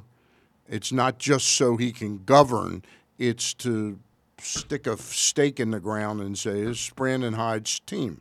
You know. the uh, it's the only wording was he's under contract beyond 2022. Okay. That's all of the wording, and it was in And Brandon, That was, yeah, it was in the sun. yeah. Brandon is so trepidatious about talking about any of this kind of stuff that is the that he views as the purview of the general manager. That you know, if you ask him about it, he'll go, uh, "That's not really hundred uh, You percent. know, uh, you know, he'll de- deflect it rather than say, "I've got a three-year." but exten-" as, you know. as and as we talked about when we did the cover story, like he's been practical about this the entire time. He does not know what his long-term future is in Baltimore. He realized very quick like, you know, you brought up the comparison to Rick Renteria and he's like, "Yeah, I know. Like Yeah. I I know what I was getting into when I took the job, but at some point is a team that's Thi- this is that point. You know, they've they're 500 over. We did that game- thing since, about since Adley Rutschman arrived, they're a game over 500. Right, but but last night they said they're 500 over their last like f- they're 23 and 23 or something Yeah, over sure. 46 games. That's where if this dude gets to me anywhere between 70 and 75 wins this year, I want to know that he's commit I, I think point. I commit a couple more say, you know, you announce, "Hey, Brandon's going to be here in 23 and we're tacking on two more years." Do you, know. do you think this this stretch is a reflection of Brandon Hyde? I, I think it's a reflection of Mike Elias and Sig and his their team, but I certainly think that Brandon is part of that team. Okay. Yeah, I think I think he deserves some credit. I think he sa- I think this team has played hard for him most of the last, you know, since 2019. I think you could- you there could- are times when a team that is so overwhelmingly bad Mm-hmm. in comparison, they just it's hard for them to get Uh, uh, somebody would point out they had two very long losing streaks a year ago, obviously, and, right. and like you, you can't you can't dismiss those things. No, you can't pretend like they didn't happen. But to your point, yes, Yeah. they they weren't good enough. I think the best argument you can make is they still don't really have any pitching, and yet they're doing this. Yep. Yep. And and that would be your argument for Brandon Hyde is is he's figuring out a way to get through these games. Now it helps the bullpen has been Yeah. my God, just so absurdly outstanding that there was no way to see that you coming. know, I don't I don't like to pat ourselves on the back. You know, I don't toot our horn that much, but I, again, I really think that the combination of Robinson Chirinos, Anthony Bemboom, and and this dude, this new dude, Mm-hmm. you know, who's got a really lame mustache, by the way. it really is lame. Um, Jesus. yeah, that's all I can knock him I- about now. my Now that he's stop it. Now Stop- that he's hit stop it. these You know what? No, no, no. This guy's the most important athlete, uh, ba- baseball player in Baltimore. Your mustache is beautiful, my friend. Beautiful. Anyway. may, may we all be so lucky to have. So since those three dudes have been in Oriole uniforms, I don't think it's an accident that the pitching has gotten much better. You know, and Palmer on a nightly basis, Luke and I kid around. He goes, "Boy, Palmer really has a hard on for for Pedro Severino. The dude hasn't been here Yeah, he still six, talks- seven yeah, months. right. But but you can't help but reflect on, um, you know, just how bad bad the catching was, and when it's bad catching, maybe the game calling was bad. You know, A hundred percent. Yeah. A hundred percent. There's I, I can't you're a hundred percent right about that. I'm still not sure what to make of we talked earlier in the week, Stan, about how you approach Jorge Lopez at the deadline. And I don't I don't have uh, our buddy uh, Paul Valley, who you're on with every Saturday on the bat around, Yep. was was screaming on Twitter over the weekend about if you're moving into contention and you know you've got this guy for another couple of years, why are you dealing him? Like he's been the answer. What are you doing? Whereas the flip side being you just never know with these arm these bullpen arms if he's a guy that's going to be good for three I- years or a guy that was good for three months. I I will say that again, and I and I've gotten a little ticked off, like at trading Cole Sulser and Right, Tanner Scott right. for. You know, and it turns out I think they got a fairly interesting pitching prospect. I forget the guy's name. They announced it like I- to Ha- Haruk Harioka or something like that. Yeah, something- yeah, you're right. I for, I forget, but I, I keep going. What are they doing? I like this guy. Like I like Richard right. Blyer a lot. A you hundred know? percent. And I'm sure we got And nothing really useful out of Richard Bleier. I can't even remember. Yeah, but but Javier Lopez is. I mean, you do you know if you went to him right now and tossed like twenty five million dollars at him for three years, he's got to think long and hard about that. Hundred you know? Um, but but by the same token, Glenn, uh, like you say, if you look at fantasy baseball players, good ones, they will pick up a dollar closer here or there to build toward their. They're not investing in Liam Hendriks or Clase and paying big dollars for them. When they can get a guy for a dollar because the, Man, the th- this is position the volatility, is so right. vol- vol- volatile. A hundred So suppose a team comes to you and they know they've got a chance to win the World Series this year, mm-hmm. and and That, and Peter, Gammons, Elias Peter says Gammons told me the Red Sox are in love with Jorge Lopez. Right. They are enamored Right. with Jorge Lopez. so. If they wanted to give me like a, a top triple A prospect and a pitcher and a and a double A prospect for Jorge Lopez, knowing that they've got him, he's affordable, and they could sign him for five years. You know, Yep. um, I'd say go for it. I you know? and, and I think the argument that you would make back is there's so much depth right now at the back end of your Yeah. bullpen that maybe you already have your next Jorge Yeah, Lopez. Bautista could be right, the next hundred Jorge percent. Like maybe that guy is already here. Yeah. I know Dylan Tate was a little shaky last night, but Dylan Tate for the most part has been good. You might already have the next Jorge Lopez. I admittedly am struggling with this one. Yeah, because it's, it's not a it's, it's not a, black or white thing, but I'll tell you what, Mike Elias is pretty good at measuring at everything. measuring and and the thing you keep coming back to is that Jorge Lopez was found money, right? Yeah. Like he was truly found money. Right. And sometimes it's hard to give up on found money. You know, I'm not give up on them, but to, to trade it away But because you go, if, geez, if we- you're telling me that you can get even one legitimate prospect, yeah, three months ago, I would have laughed in your face Right. at the idea of that.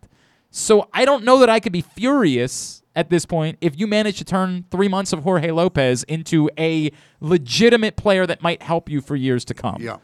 I don't know that that's the best thing to do. I don't think it's the easy answer, but I can't dismiss it. I will tell you this: Elias is a good enough horse trader that he will not trade him for one player, no matter who the prospect sure, he is. wants- right. He'll come up with something Right. like it might be a Yeah, seventeen-year-old yeah, that give me, give me this other lottery to- ticket that we Yeah. like. Right, 100%. Hey, um, if you missed it on Tuesday, we had uh, Simply the Bets for this week. We do it every Tuesday morning, 11:40 a.m. It's brought to you by the FanDuel Sportsbook at Live Casino and Hotel Maryland. Next Thursday, weekend at Bookies at 11:40 a.m. as well as we get you ready for all of the bets that you are looking to make as you try to win some money in the FanDuel Sportsbook. Um, Stan the Fan is, is here in studio. I want to take just a minute here because there's an event coming up tomorrow, and for whatever insane reason, Oh, this is the uh, car wash. yeah, I agreed not only to be a part of it, but like an idiot, I purchased a speedo to Oh, help Oh, to help wash the cars. to, to help for tomorrow's sexy car wash at KNS Automotive. Our buddy Dave from KNS has joined us here this morning on uh, GCR. What in God's name are we doing tomorrow morning, Dave? Glenn and Stan, how are you? Great, we're doing great. How are things over at KNS? Oh, it's wonderful. It's wonderful. We're getting ready for a car wash party fundraiser tomorrow, 9 a.m. till 1 p.m. at 3939 Falls Road, KNS Associates. We'll be washing cars, and I think Mr. Glenn Clark will make a presence in his Speedo. I- if all I'm right, not all right. Yes. I've got the speedo, Dave. Am I good? I, I will be there in my. Uh, mine's not a short speedo, but I've got a bathing suit. You got something a and little I more will- appropriate? I will be there tomorrow. A- Am I going to be out of place? I thought we were going super sexy for this car wash. I thought that was the idea, was to get all of the young ladies in town out because the boys of Hampden were going to bring the sex appeal. Was I was I correct about I that? we are doing that. We are we we are seven or eight deep in that twelve man calendar. We're going to show up tomorrow. We're going to have we're going to have some fun. We're going to be a little sexy. We How might much are the how much are the car in there wash. Dave? How much are the car washes? Sorry to interrupt. So the car washes are most cars are going to be fifteen bucks. Okay. We want to roll them through. Yep. We're going to have refreshments here, balloons here. We want to make it like a party atmosphere, All and right. everything's going towards making this calendar to support the Hampden Family Center, who does wonderful things in the neighborhood. So that's the important part here. Yeah, that's no the, doubt about that's it. the important. Like we're gonna we're gonna, we're having fun and we're being silly and uh, we're gonna be models for your calendar and we're willing to do all that. But the important part is this is about raising money for a really wonderful charity. Yeah, they're a great charity. They provide so many programs and support services for this area. It's not even funny. They help so many adults and children. They they take clothes in for people. They just support so many things in this area. We want to give back to them. We know they got hit hard with the pandemic. We tried to do this back in 16. We raised money back in 2016. We raised money in 2020, but we didn't get to do it like we want to do it now. We want to raise the most money we can for this charity, and we want to blow it out. We're going to have a website, boysofhamden.com, where you'll be able to buy the calendar. The calendar will be out in November of this year for next year. We want to push the button. We want to raise as much money as possible. We want to go international, Glenn. That's what we want to do. Now you told me that Glenn and I, you want me to be part of this too. Are No Glenn- doubt about it. are- Stan, we want to see you naked. Are- Stan. That's what we want to do. Well, that, that's about the size of it I, me. I hate to say this. I hate to say this. I have. Yeah. uh, when have, when have I'm you sorry We, you, we were staying in a hotel room together. Oh, that's right. years You back. have. You have. That's back in the days I was heavy. Um, oh, it was great. But what month can we can we ask for a certain month? I was told well, September. actually, I, I have you September to be honest Yeah. with you. All right. I was Dan. I see. I think we're the I boys. figured I'd I think you we're into the the boys. fall. I think we're the boys of summer. the you know. of summer, the classic. Well. I take June, so it's tough. But All yeah, right. we try to get you. We're going to get you right where school starts. We All want right. people to get out there and see it. Okay. So All right, boys that's of what we'd like. boysofhamden.com is the website, and the important No part doubt. is tomorrow morning, 3939 Falls Road, KNS Associates, 9 a.m. to 1 p.m. We're gonna be washing cars. We're gonna sex it up. We're gonna we're gonna make all of uh, ladies, gentlemen, whatever you're into. You're gonna be drooling when you no see doubt the about. boys we that want to have fun. We want you all to come out, please. Everybody, come out. We want it to be a party. We're ready to move forward. Our calendar is called Moving On, and that's what we're looking to do. And Dave, just one more thing about the Hamlin, Yes. Hampden Family Center. I- know it's been a a real favorite for Amir, the owner of KNS Associates, which is a wonderful car repair place for foreign cars. Thanks, do you yeah. even do domestic? I don't even remember if you do. We do we do we do body work and we do mechanical work. Most of our mechanical work is on imports. Yep. But we do do body work as well.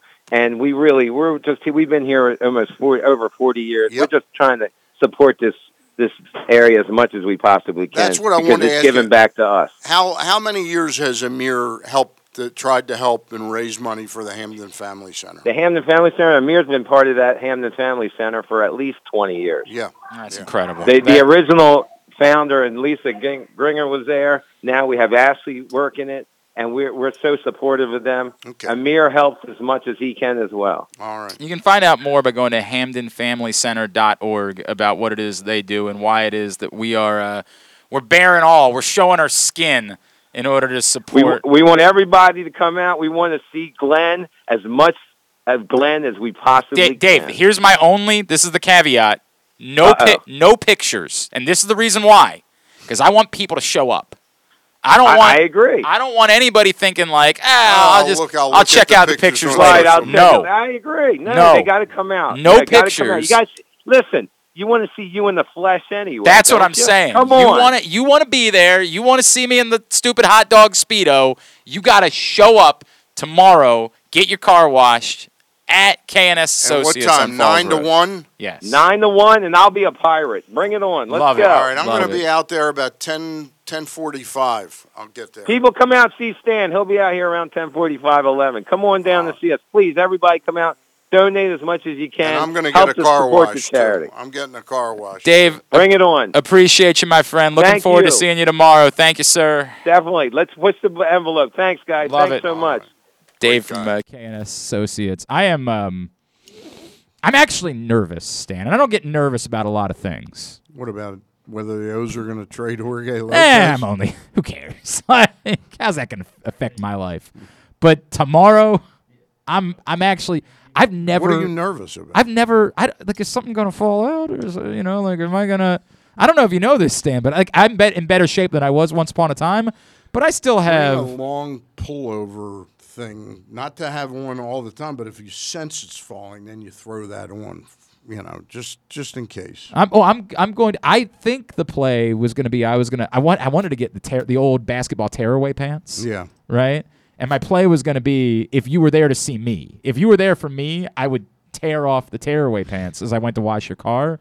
Otherwise, I keep the tearaway pa- pants on. I hmm. haven't made a final decision on what I'm doing. It also hmm. I I don't drink, but tomorrow might be a good day to reconsider that thought process. Dave's talking about asking everybody to bring a, bring another 30 pack with you. I'm like, maybe I could use a 30 pack for myself for getting through this thing. Right. Maybe that would be the case. I actually, in a weird way, kind of just wish I was fat again because fat guys in speedos, hilarious. Yes. hilarious. Yes. Good looking guys in speedos, good looking. I'm some weird in between those. I things. eat too much sugar to be thin. You know, I mean, my weight is. I'm fairly. I'd still like to to be down. You know, during my COVID thing, I went from 220 to 207. Unfortunately, I've put it all back on Eh, in, a- in like two and a half happens. weeks. But it's all muscle, I- but right? No, it's not muscle. Uh, it's all flab in the middle. Well, you've been carrying stuff out of this office for the last couple of weeks. I Yeah. thought you were putting Yeah, on no, I'm muscle. not- I'm not. I thought that was the No, case. no. I I've had a bum foot. Oh, that's true. I've been wearing Yeah, a brace for like right. six weeks. I got the clearance to go back and start walking again. All right. Well, well look, I'm gonna I'm gonna wash the car. I'm, I got. I'm gonna wear it. I'm gonna put the speedo on Yep. tomorrow morning. Yep. I might. I might. I, I might uh, artificially enhance that speedo. I put it on for my wife the other day, and This she was looks pretty good. Yeah, right. I put Paul Valley's mic screen on. Right. Jesus, poor guy. Hey, Paul, here's your mic screen back, How do we know? Yeah, right. How do we know that's Paul Valley? Because it says PV3 on it. Oh, okay. Paul Valley the third. That's right. He's the third. Um, what? what I I walked I walked into the room the other day for my wife to see it, and she was like, "That's really s- small." And I was like, "What? My my my thing?" She was like, "No, the speedo." I'm like, "Wait a second. I'm a little bit nervous about how you made that statement." She's is like, really right? small. She said that's that's what she said to me when I was standing there in a speedo. That's really small. Hey, wait, what? Do you have it with you now? I mean, is there any shot no, you could no, show? I'm not. No, I said you want to see it. You Griffin and. I would love to see it. They better come get your car washed Well, tomorrow. I'm getting. I'm getting a car right. wash, and I'm oh, I know, and you're wash helping out. cars. Right, you're helping out. You want you you'll get to see it. Griffin wants to see it. He can come get his car washed. Yeah. I said the same thing to you know th- th- my closest friends.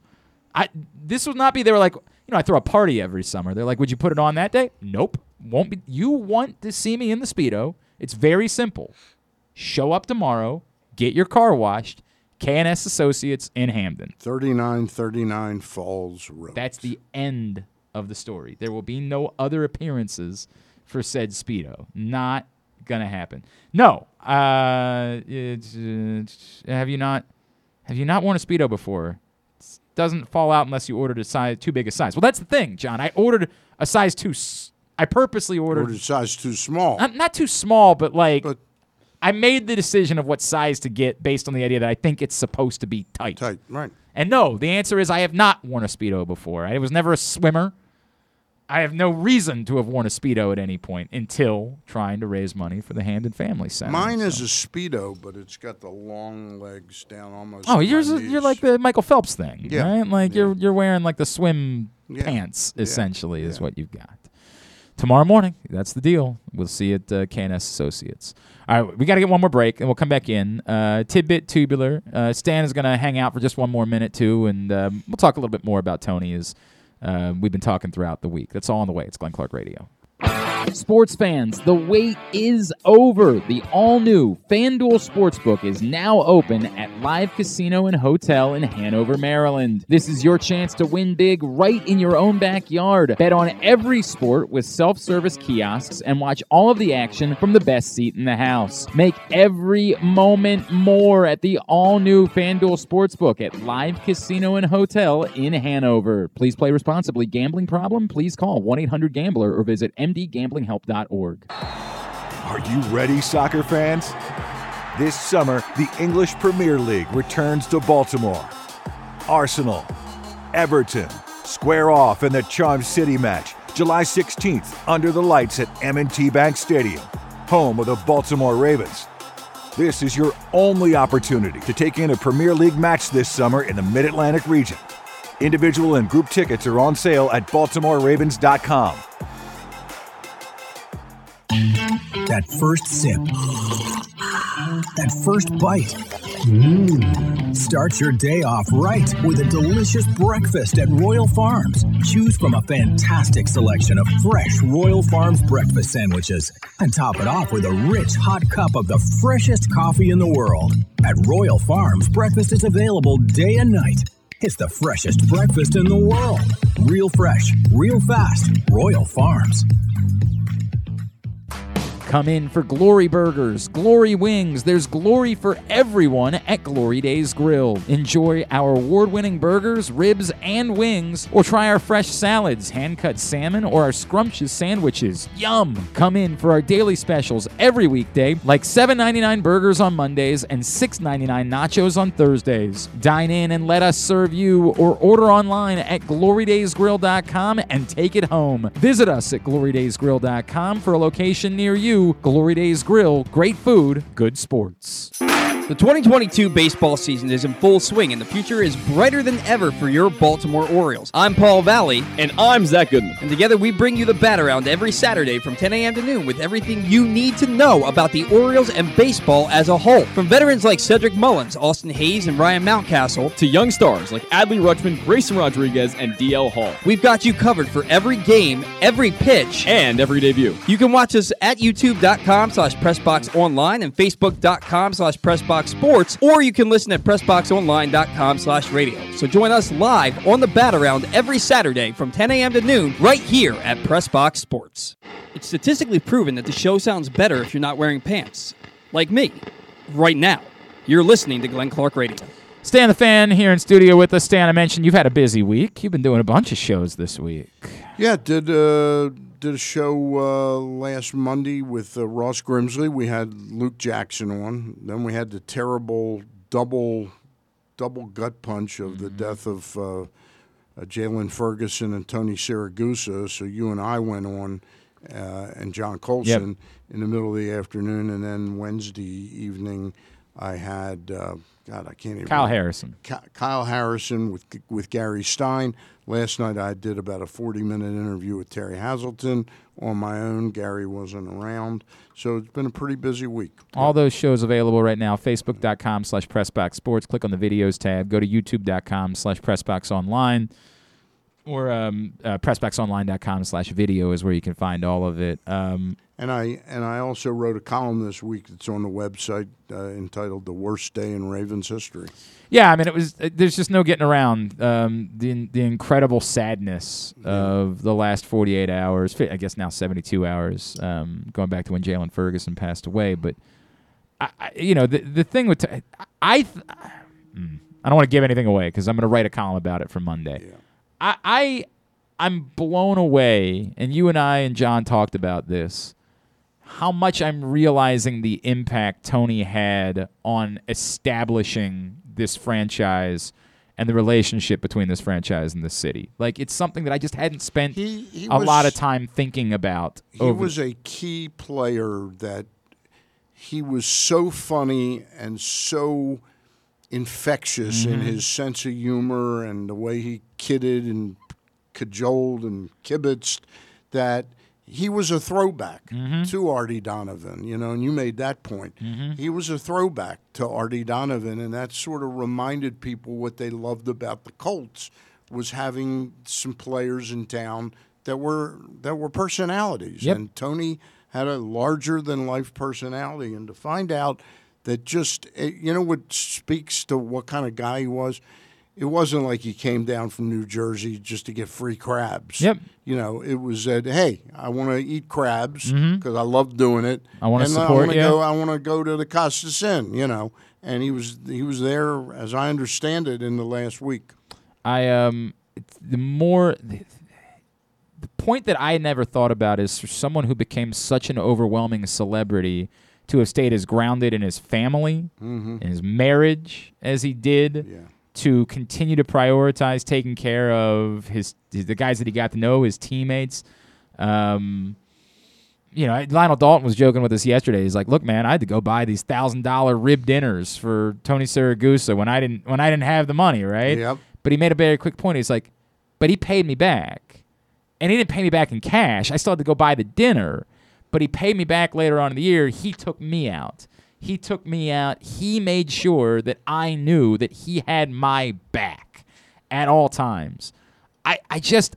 I, I'm trying to find the right way to state it, Stan, because the Ravens would have become the Ravens simply by being good, right? They would have become a beloved franchise by winning a Super Bowl, by having Hall of Fame caliber football players that guys wanted. You know, we wanted to go watch Ray Lewis play. We wanted Yep. to watch.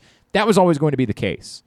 But the uniqueness that I, Steven Means, who just re-signed with the Ravens, who was on the practice squad seven years ago, went on, had success in Philadelphia, won a Super Bowl, uh, put up some great numbers in Atlanta.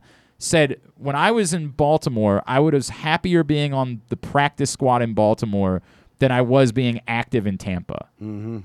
And that thing, that feeling, what makes this so unique and not just a successful franchise, but truly a model organization Yeah. That part of it, I think we can make a direct tie to the efforts of Tony Siragusa to walk out in the community and say, I, I don't want to be around the rich people. I don't want to be around the guys that own businesses. I don't want to be around. I want to be around the The ug- the the ugly guy, yeah, the- the the fat drunk from Dundalk. I want to be around every any single one of you. I want to be one of yours. I want to connect you to this thing that we're Yeah. doing. Um, he had that. There's no question about it. I had one odd, the oddest thing happened with Tony. One night he told us on the show because we we were on Ravens radio Mhm. when he was there, so he would come on a fair amount, you know. And he was talking about that he was going to do an Arliss, Mhm. and then about three weeks later, we got Robert Wuhl on the show. Mhm. Not to talk about that, but I said, hey, you got to tell us about how did it go filming with, because I said three weeks. It could have been a year later. Right. And he goes, I don't even know who you're talking about. And he like sort of denied, and I'd watched Very the weird. episode. Yeah, it definitely happened. There's Yeah, no question yeah, about that. Yeah. Did he not? Did he, did he think? I don't know what weird. he was That's super he just weird. like denied that he even knew who Tony Sir. I don't know who you're talking a about. very weird bit. No, he definitely was. There is no question yeah. that he was on our list. There's Yeah. no doubt about that. He was a Um, funny, funny man. God, he was. Oh, he was the absolute best. He was the absolute best. There's no question about it. What else has been on your mind this week? What else has been? Uh, just uh, you know, I'm. I, you know what hit me this this week was the uh, Yankees were playing as good a baseball Jesus. as the Detroit Tigers were in 1984. Yeah, it's unreal. It's Um, unreal. They are really, really good. And last night I said, "Hey, it's six three Houston after like Yeah. six or seven innings." I said, Mhm. "Well, they're finally playing a really another good team this next Mhm. four days. Let's see what happens." Yep. They tied it up in the ninth and won it in the ninth. Oh, I mean, Aaron Judge clearly wants five hundred million dollars or whatever. I mean, like he's playing like a man who's ready to make the most money in the history of baseball. Yep. And I guess this is all going to come down to in, in Buck. We're going to have to trust. We're going to need Buck Showalter to be the one that ruins this. We're going to need. I've I've been. You know, maybe just because I happen to be talking to Caleb uh, Joseph recently, Mhm. and Nelson Cruz was on this week. I, I'm realizing like as exciting as the Orioles are, I gotta ramp back up my like I I'm gonna have to remember learn to be a Mets fan because I need it. I so badly need to see Buck Showalter win a World Series. I so badly need it, and Well, I I root for that, but I don't Oh. find myself hating this Yankee team. oh, I and that- you and I are gonna separate there. Yeah, I I'll know that. always. I know that. I'll you hated. Coach K too. A hundred percent. I'm going State to. too. Yeah. I do. I don't. I where well where have you heard that before?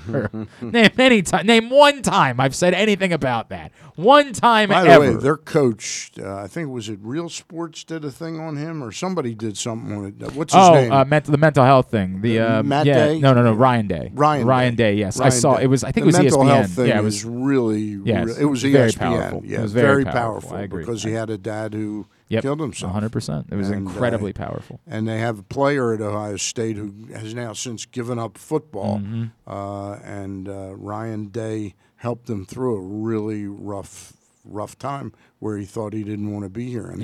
Yep. I, oh, I, I saw the entire the piece is very So moving. you can't hate Ohio State. I can hate Ohio State. I just don't have to hate him. like you can still hate the concept of Ohio State. You're going out to watch lacrosse this weekend? I'm going out tonight. I'm Going tonight? Get out there tonight. I'm going to watch um, uh, a couple, like an hour and a half to two hours, All the right. first game, then get home and watch the O's. All right, very good. We'll talk about that more in How about Dean Kremer?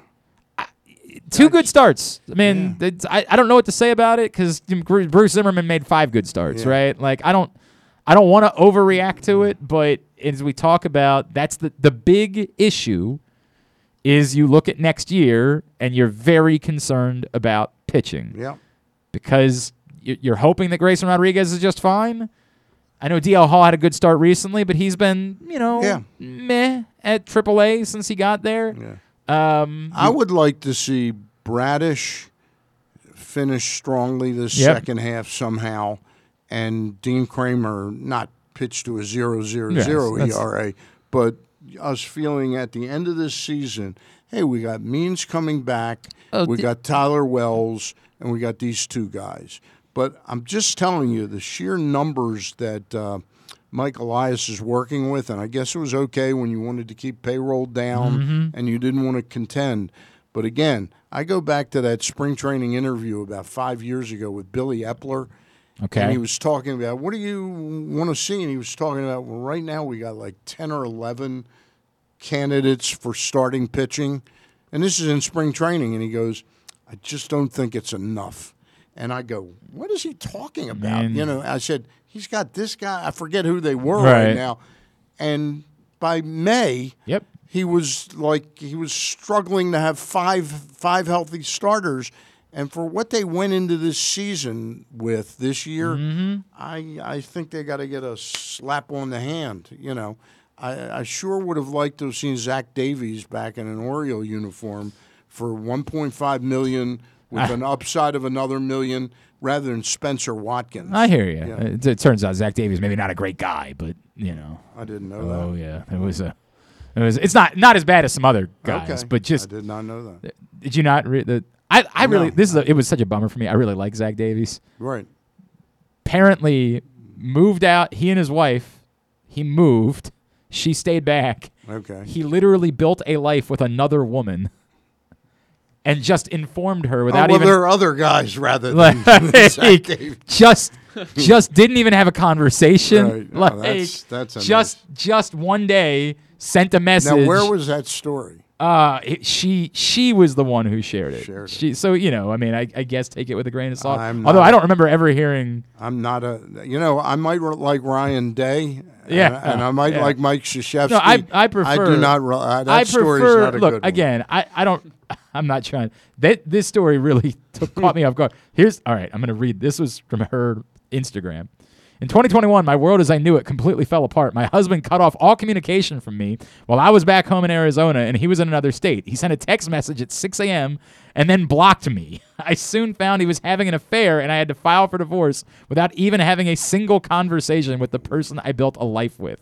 I spent 10 years supporting and loving this man. Uh, it doesn't look like it. It looks like not kids, just a wife. That's a pretty hard. That's a pretty Rough. hard. Thing. Again, far worse things that Okay. people have done. I don't. I don't. I, Well, I, I want to be take very his careful. name out. I'm I want to be very didn't. careful. No, I would. I, I don't care. Like I'm not. I don't need the, everybody that plays for the team to be the nice person. Whatever. Right. It's That's a domestic. pretty bad- Domestic violence is worse than that. There are Yeah. far worse things that would be non-starters. for me.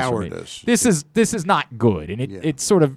It's a bummer because I really like Zach Davies. Had a number of conversations with him over the years, and really rooted for him. I've never talked to him. I was Uh, like, didn't oh, know that, this but uh, but there are other examples of Zach Davies out there that the yes, Orioles correct. could have gotten. could have signed you know. for sure. Yeah, that was uh, yeah. Just and nothing against. Spen- Spencer Watkins. Seems like the nicest guy And he in made the world. two really but- good starts. Yeah, but Mm. it- but he's just That's- not. yep. Uh, no, he's pretty clearly not a major league pitcher. Has Zimmermann done anything since he's gone Been down? I haven't even. I got to be honest with you. I haven't even Yeah. looked. I'll try. Hang on. Zimmermann, Bismarck. Um. Sorry. Sorry. It's Bruce. all right. I sh- yeah, should you, know. you sprung it on me. Yeah. And of course, they only have his major league stats. They don't Okay, have his minor don't league worry stats up there. Uh, I'll find it. In the meantime, let's get a tidbit. Tidbit is brought to you today by the print issue of Pressbox. It's our salute to coaches issue. Stan the Fan personally delivered it out everywhere around town. All those hundreds of locations where you find Pressbox, including 60 Royal Farm stores in the area. John Harbaugh's on the cover as uh, we celebrate him going into his 15th season as an NFL head coach, which is a rarity. How did it happen? How did he stand the test of time?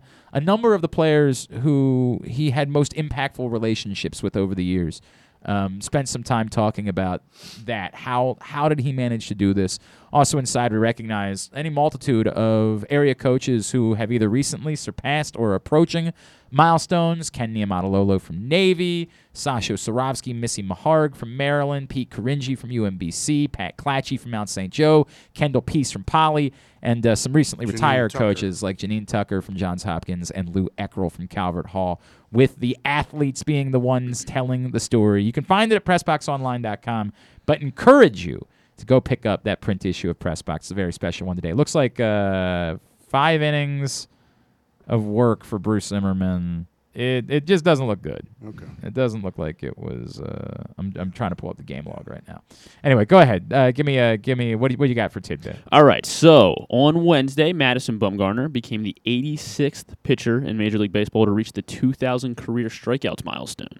You want me to name? You want us to name all 85? Yeah, all- name all You wanna 85 all now. 85 pitchers that have thrown And he- 2,000 strikeouts. in So he is the Lu- eighth- luckily, Stan actually spent this morning looking up that I exact fact, at- I and he can just Oh, not only going to get all 85, Ah. he can get them in order, Okay. one to 85. Well, right mine now. is then I guess it should still be easy. Uh, my he's the eighth active player to reach that benchmark. Um, so I have kind of a two-parter here. Who are the seven other active players with 2,000 strikeouts, and then who are the next five closest to accomplishing the feat of 2,000 Is? Adam Wainwright one of them? Adam Wainwright It makes is lot of one sense. of them. Uh, David Price. David Price as well. Yes. Clayton Kershaw. They actually. s- or okay. No, go ahead. Kershaw. Yes, Kershaw is on there. Uh, Zack David Greinke. Price. Zack yes, Greinke, Greinke has of course, 2,800. Yeah. We're thinking of all old starters. Yeah, that's exactly what we're doing here. Justin Verlander. Verlander has the most among active. Yeah. 3,000. Are these all guys that are over 2,000? Yes, or? they're all over 2,000. All and then I want the next five that are closest as well. So we've got five of the seven that are over 2,000. Yes. We've And got then- five of the seven. Yeah, we got Verlander, Wainwright, Price, Kershaw, Greinke. Yeah. We need two more that are over 2,000 and then two that are Five. closest. F- I want five. that I are want five that are closest to closest. Charlie Morton is not one of them. No, Charlie He's Morton is been not too one of them. injured, Too, uh, too many. He is high up there, but he is. Uh, yeah, he's, but he's got fifteen hundred injuries. Uh, Chris Sale. Chris Sale does have 2,000. He has the same exact amount of strikeouts as David Price. Very good. Both have 2,000, 1,500. Very good, Glenn. How about that? Who Um, else has 2,000 strikeouts? There's one, yeah, one big guy you're missing. He's got. Oh, Scherzer. Yep, Scherzer. Scherzer. Scherzer also has 3,000. So whiz. Verlander and Wow. Scherzer both have 3,000. Okay, so we got it. So yep, We those got the we top got the seven. that are over. Now then you're who looking is for the five that are closest. Yes. Oh. gotta think A of little every tougher, team. but Uh, five that are closest. Guys that How have. about Degrom? no, not Degrom. I like that though. That's a good one. He has Har- he, d- he has Not 1,500 as enough well. years, He's not not. He's enough not. years. He is close, but he's not one of the five closest. What about Harvey? Not. You no, don't count not him as active? No. No, yeah, I would count him as active. Yeah, he's but not he's on there. not. Uh, let's see. Oh God, there's got. You might have to give me like the number in order to get a sense of. Okay, How so about s- like- Kluber? Kluber? Kluber's close, but he is not, fi- Not one of the one of the fifth. Yeah, he's not one of the cl- five closest. Kluber is the seventh closest, actually. Okay. So you're getting closer, getting warmer. Getting warmer. What and how many? What's what's the number? How many strikeouts does Kluber Uh, have? they have Kluber has 1600. All these guys have So they have to have 1700. All these guys have 1700 plus, less than 2000. Gerrit Cole. There you go. Gerrit Cole is the closest, 1776. Is Trevor Bow- Bowers not? He hasn't Yeah, had he's that not many active. years. No, right? Bauer's not close. Um, I'm trying to think of- Strasburg. There you go. Strasburg is the fifth good. closest. Not this season though. Yeah, Doing good on this, 1723. Glenn. Well, I mean, You're looking I'm at putting out a- teams. You're looking at teams. I'm trying. I can't think of teams. Pittsburgh doesn't have anybody. St. Louis, we got Wainwright. The Cubs. Do the Cubs have anybody? Yu Darvish. Yu Darvish is sixth closest. Son of a 1650. Yeah, he's not with the Cubs anymore, but it was son of a for some reason the Cubs triggered. That was a me good with Yu guess. Darvish. Might get there one day. Ah. About 400, 350 Giants away. don't have anybody. Oh, Bumgarner. Oh no, he's not there anymore. Right? He's with Yeah, Jesus. Arizona. Arizona. Yeah. Arizona does have somebody. Arizona does have somebody. Zach Davies. No, it wasn't Zach Davies. Who's, uh, Is Ian Kennedy? Ian Kennedy. Really? Good guess. Yeah, he is In a million years, I would have would've never, never. Ian Kennedy closing out game. Well, I guess he's just in the bullpen. Yeah, but I High leverage guy I for never Arizona right remember now. him having any No doubt, right? Yeah. sustained period of starting games. Um, God, Oh, uh, Proctor wanted to guess Tanaka. Is that who? You're No, guessing? Tanaka he's is not not. active though. Yeah. Yeah, Tanaka. Yeah, Tanaka's. Uh, Is it Eovaldi? nope, not Eovaldi. All right, you might have Kennedy to, had 216 strikeouts in 2012. Right. yeah, you might have to give us uh, another. hint here. Um, sorry, well, I clicked away. Uh, let's see. You're missing two. One of them, uh, the Orioles faced him last night. Johnny Cueto. Johnny Cueto, 1,750 career strikeouts for Cueto. Yeah. I- wouldn't have gotten- And last one, I don't think you'll. I don't think you'll ever get. Uh, Anibal Sanchez. Very good. If I'm being honest Is with he you, I even don't. active? Yeah, I don't know. He is. where, A, he he's on the IL right now. He's coming back Okay. from a neck thing. Should pitch With at who? some point Who's for- he? with the Nationals. Nationals. With the I I Nationals. did not realize that. Yeah. I did not know that.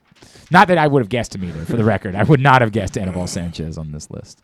All right, that's a good one. Uh, Tubular, brought to you by the FanDuel Sportsbook at Live Casino and Hotel, where you should be for all the big events, including UFC 276 next Saturday night. Israel Adesanya in action. Bet the fights.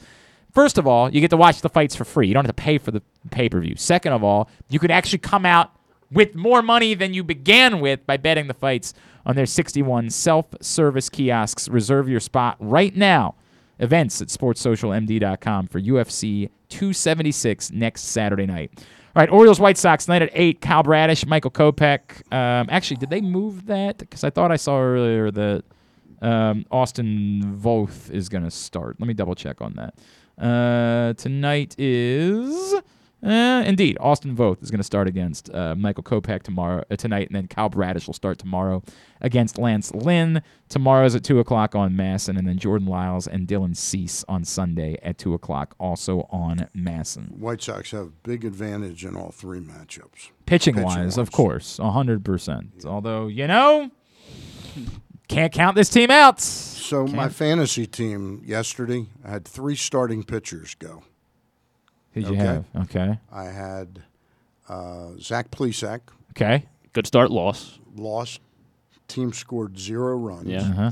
I had Robbie Ray. Okay. Good start, Good loss. start. Gave up one run. Team ha- did not score while he was pitching. They ended up winning the game uh, by brain fart by the manager there, who he brought in to save the game anyway. And then last night I had Johnny Cueto. No runs. So I had no runs in three starts. Well, yeah, I had good ERA. I was going to say. yeah. I was going to say decent probably probably helpful for you. Yeah, Yeah. yeah, but just the didn't- wins Yeah, is wins just are- Yeah, right. unbelievable. I hear you. I they hear you. Um, other highlights for this weekend. Stan mentioned he's going to be out uh, tonight at Homewood Field. PLL all weekend. One game on TV. That's Redwoods Whip Snakes night at 6:30. What station are those on? That's on ESPN two, and then the rest will be on ESPN Plus. Chaos Water Dogs night at 9:15, and then two games tomorrow night. Cannon's Chrome at six. Archers Atlas at 8:45. So all those on are the games that taking place at Hopkins. All four on TV. are at, uh, but one is on TV. The rest are on ESPN Plus. The first one yes. tonight is on ESPN two. The rest are on E ESPN Plus for the weekend. Um, Who's your favorite team? And uh, I don't have. I just I told you we talked about this the other day. I don't have a team. I go by names. Yeah, I'm like, rooting I for- like So- I like the Redwoods. just because you like. I like the name Redwoods. Okay. I'm rooting for the Cannons because Ryan Drenner's with them right now. Oh, okay. Yeah. Yeah, sure. so- I respect Ted Towson guys. I get Yeah. that. Um, is Or Co- Co- Co- who's yeah, Kobe Co- Smoke? Kobe's with the Atlas, so I'm kind of rooting for those two right now. But I that's- like Archers too. This is the problem I have. Like I, I Logan Wisnauskas was on with us the other day. He's he didn't. with the Whip Snakes. Right? no, he's like the one guy that, that from Maryland that didn't go to the Whip Snakes. he went to Chrome. Oh, he's with. So, like, I want to root for. This is the problem. This is eternally the problem. You're not going to be able to get me to embrace a team. I just can't do it. I, I still want to go out and support the event, and Right. I- y- it's high level lacrosse that you're going to get to watch. But embracing the league and like watching next week, it's it's tough to get me to do because I don't have a team. How many cities are they playing in? Like Like twelve. I want to say. Yeah, I think it's about twelve. It's, I gotta admit, uh, I kind of scoffed at it when I first heard about it. Uh, Paul Rabil was built. Yeah, I mean it's a a real thing. There's no yeah. doubt. I just I think there's a limit to getting people to embrace something when there's no regional. Like I I need there to be if it was the Baltimore Whip Snakes, the Maryland I Whip. Snakes, and they were playing games regularly at Homewood Field. Now I you just- know our old buddy Mark Fine Yeah. is the president of a team in the an In- indoor in the- team. right, in the NLL, They're yes, the Las correct, yep. Vegas Desert Dogs. Uh, yeah, Oh, hired Desert uh, Dogs. he- a couple of people that he hired. I know he they- he brought some local folks out there to help him with that. Uh, what it is that he's doing.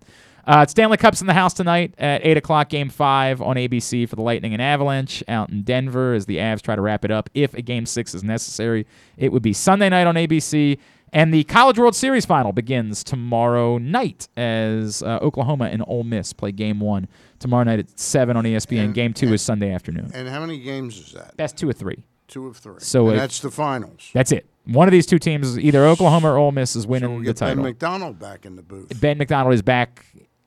I, midweek after the White. you know what? It's you know what's weird. He's not doing the final.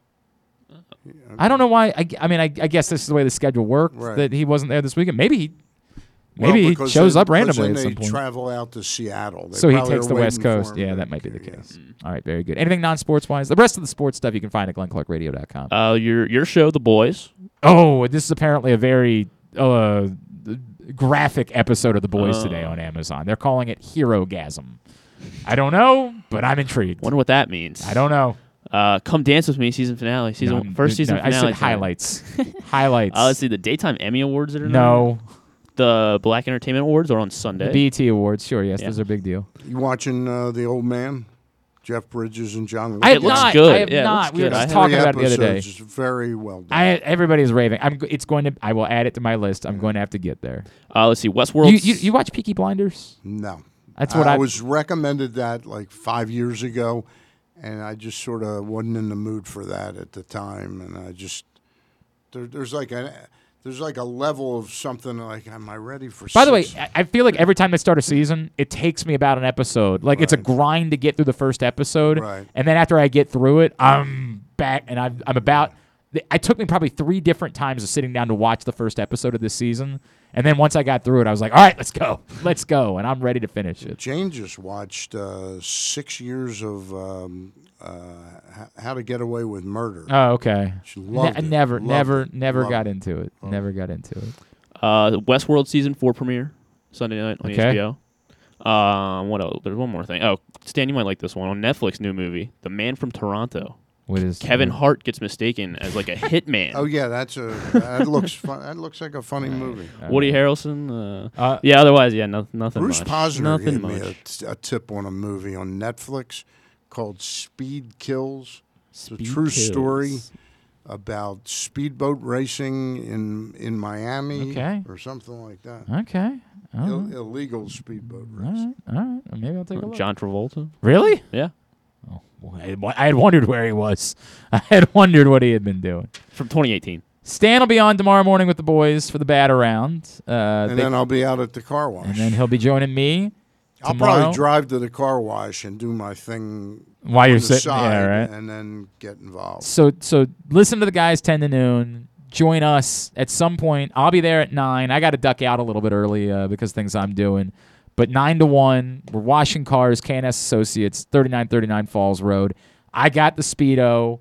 We're gonna sex it up for you. It's gonna be a big day. Let's come raise some money for the Hampden Family Center tomorrow. And real morning. quick, what's the dates of the women's world? Uh, you know, begin co- on the World 29th. So Classic? n- Wednesday night is the first game. Okay. The U.S. And U.S. it's like and a week Canada. long? Uh, Like 10 through the days? 9th, yes. Yeah. Through the 29th through 9th. How many teams? Thir- I mean, my God, it couldn't. It was so many more than I realized it was. And my, these are the team. By the way, so I, I think I, I told everybody this They week. have cities named next to them or countries, don't they? They, have do. countries. They have yeah. countries. Yes. So I am. I am. Um, They didn't just call them Chrome. Yeah, correct. They didn't call him Chrome. I am part of the. Gesundheit. I'm part of the ESPN crew for the um, Women's College World Series. Congratulations, Not, Women's College World Series. Women's Lacrosse Cross World, World Championships. Championship. Um, these are the these are the countries that I have in my two groups. Yeah. New Zealand, Ireland. Okay, probably some reas easy pr- pronounced names for the most part. Wales. Okay, Germany starts to get interesting. Mm-hmm. Austria starts to get interesting. Uganda, Uh oh. Good luck. Hong Kong. You can always revert back. You remember Myron Cope? Yes. Not Myron Cope. Bob Prince. Bob Prince was the, was the Chuck Thompson of Pittsburgh. Oh, okay, yeah, yeah. Yeah, they uh, somebody came up with the idea of making him the Penguins announcer. Okay. when he was like sixty-five years old. Yeah. and he would constantly revert to, and they've got it, and we've got it back, and, Yeah, and yeah. they shoot, they Yeah, shoot, they, they score. You know, there wasn't a name For the record, of a player. I was once hired to do an indoor lacrosse event, and I got there, and there were no numbers on the jerseys. They were Oh. all wearing pennies, and I said, "What am I supposed to do with this?" And the guy that ran the event, and by the way, Tom Marechek was involved with this thing, and I love Tom. He's a lacrosse legend.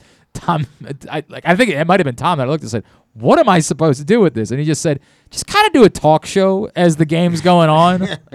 just sort of talk about what it is that you're seeing. Do maybe do less play by play. See Right, if right. see if anybody chimes in like on the broadcast. That's it's like great. okay, that's what I'll do. Like I remember, I remember real players that were playing this. Like I remember, like the only one that I had seen that had walked out on the field, I saw Shawn Nadelen. So anytime Shawn Nadelen did anything, I announced him. it as Shawn Nadelen. 'Cause you Nobody- recognized right? him. Exactly right. We had a chat before the thing began. Nobody else.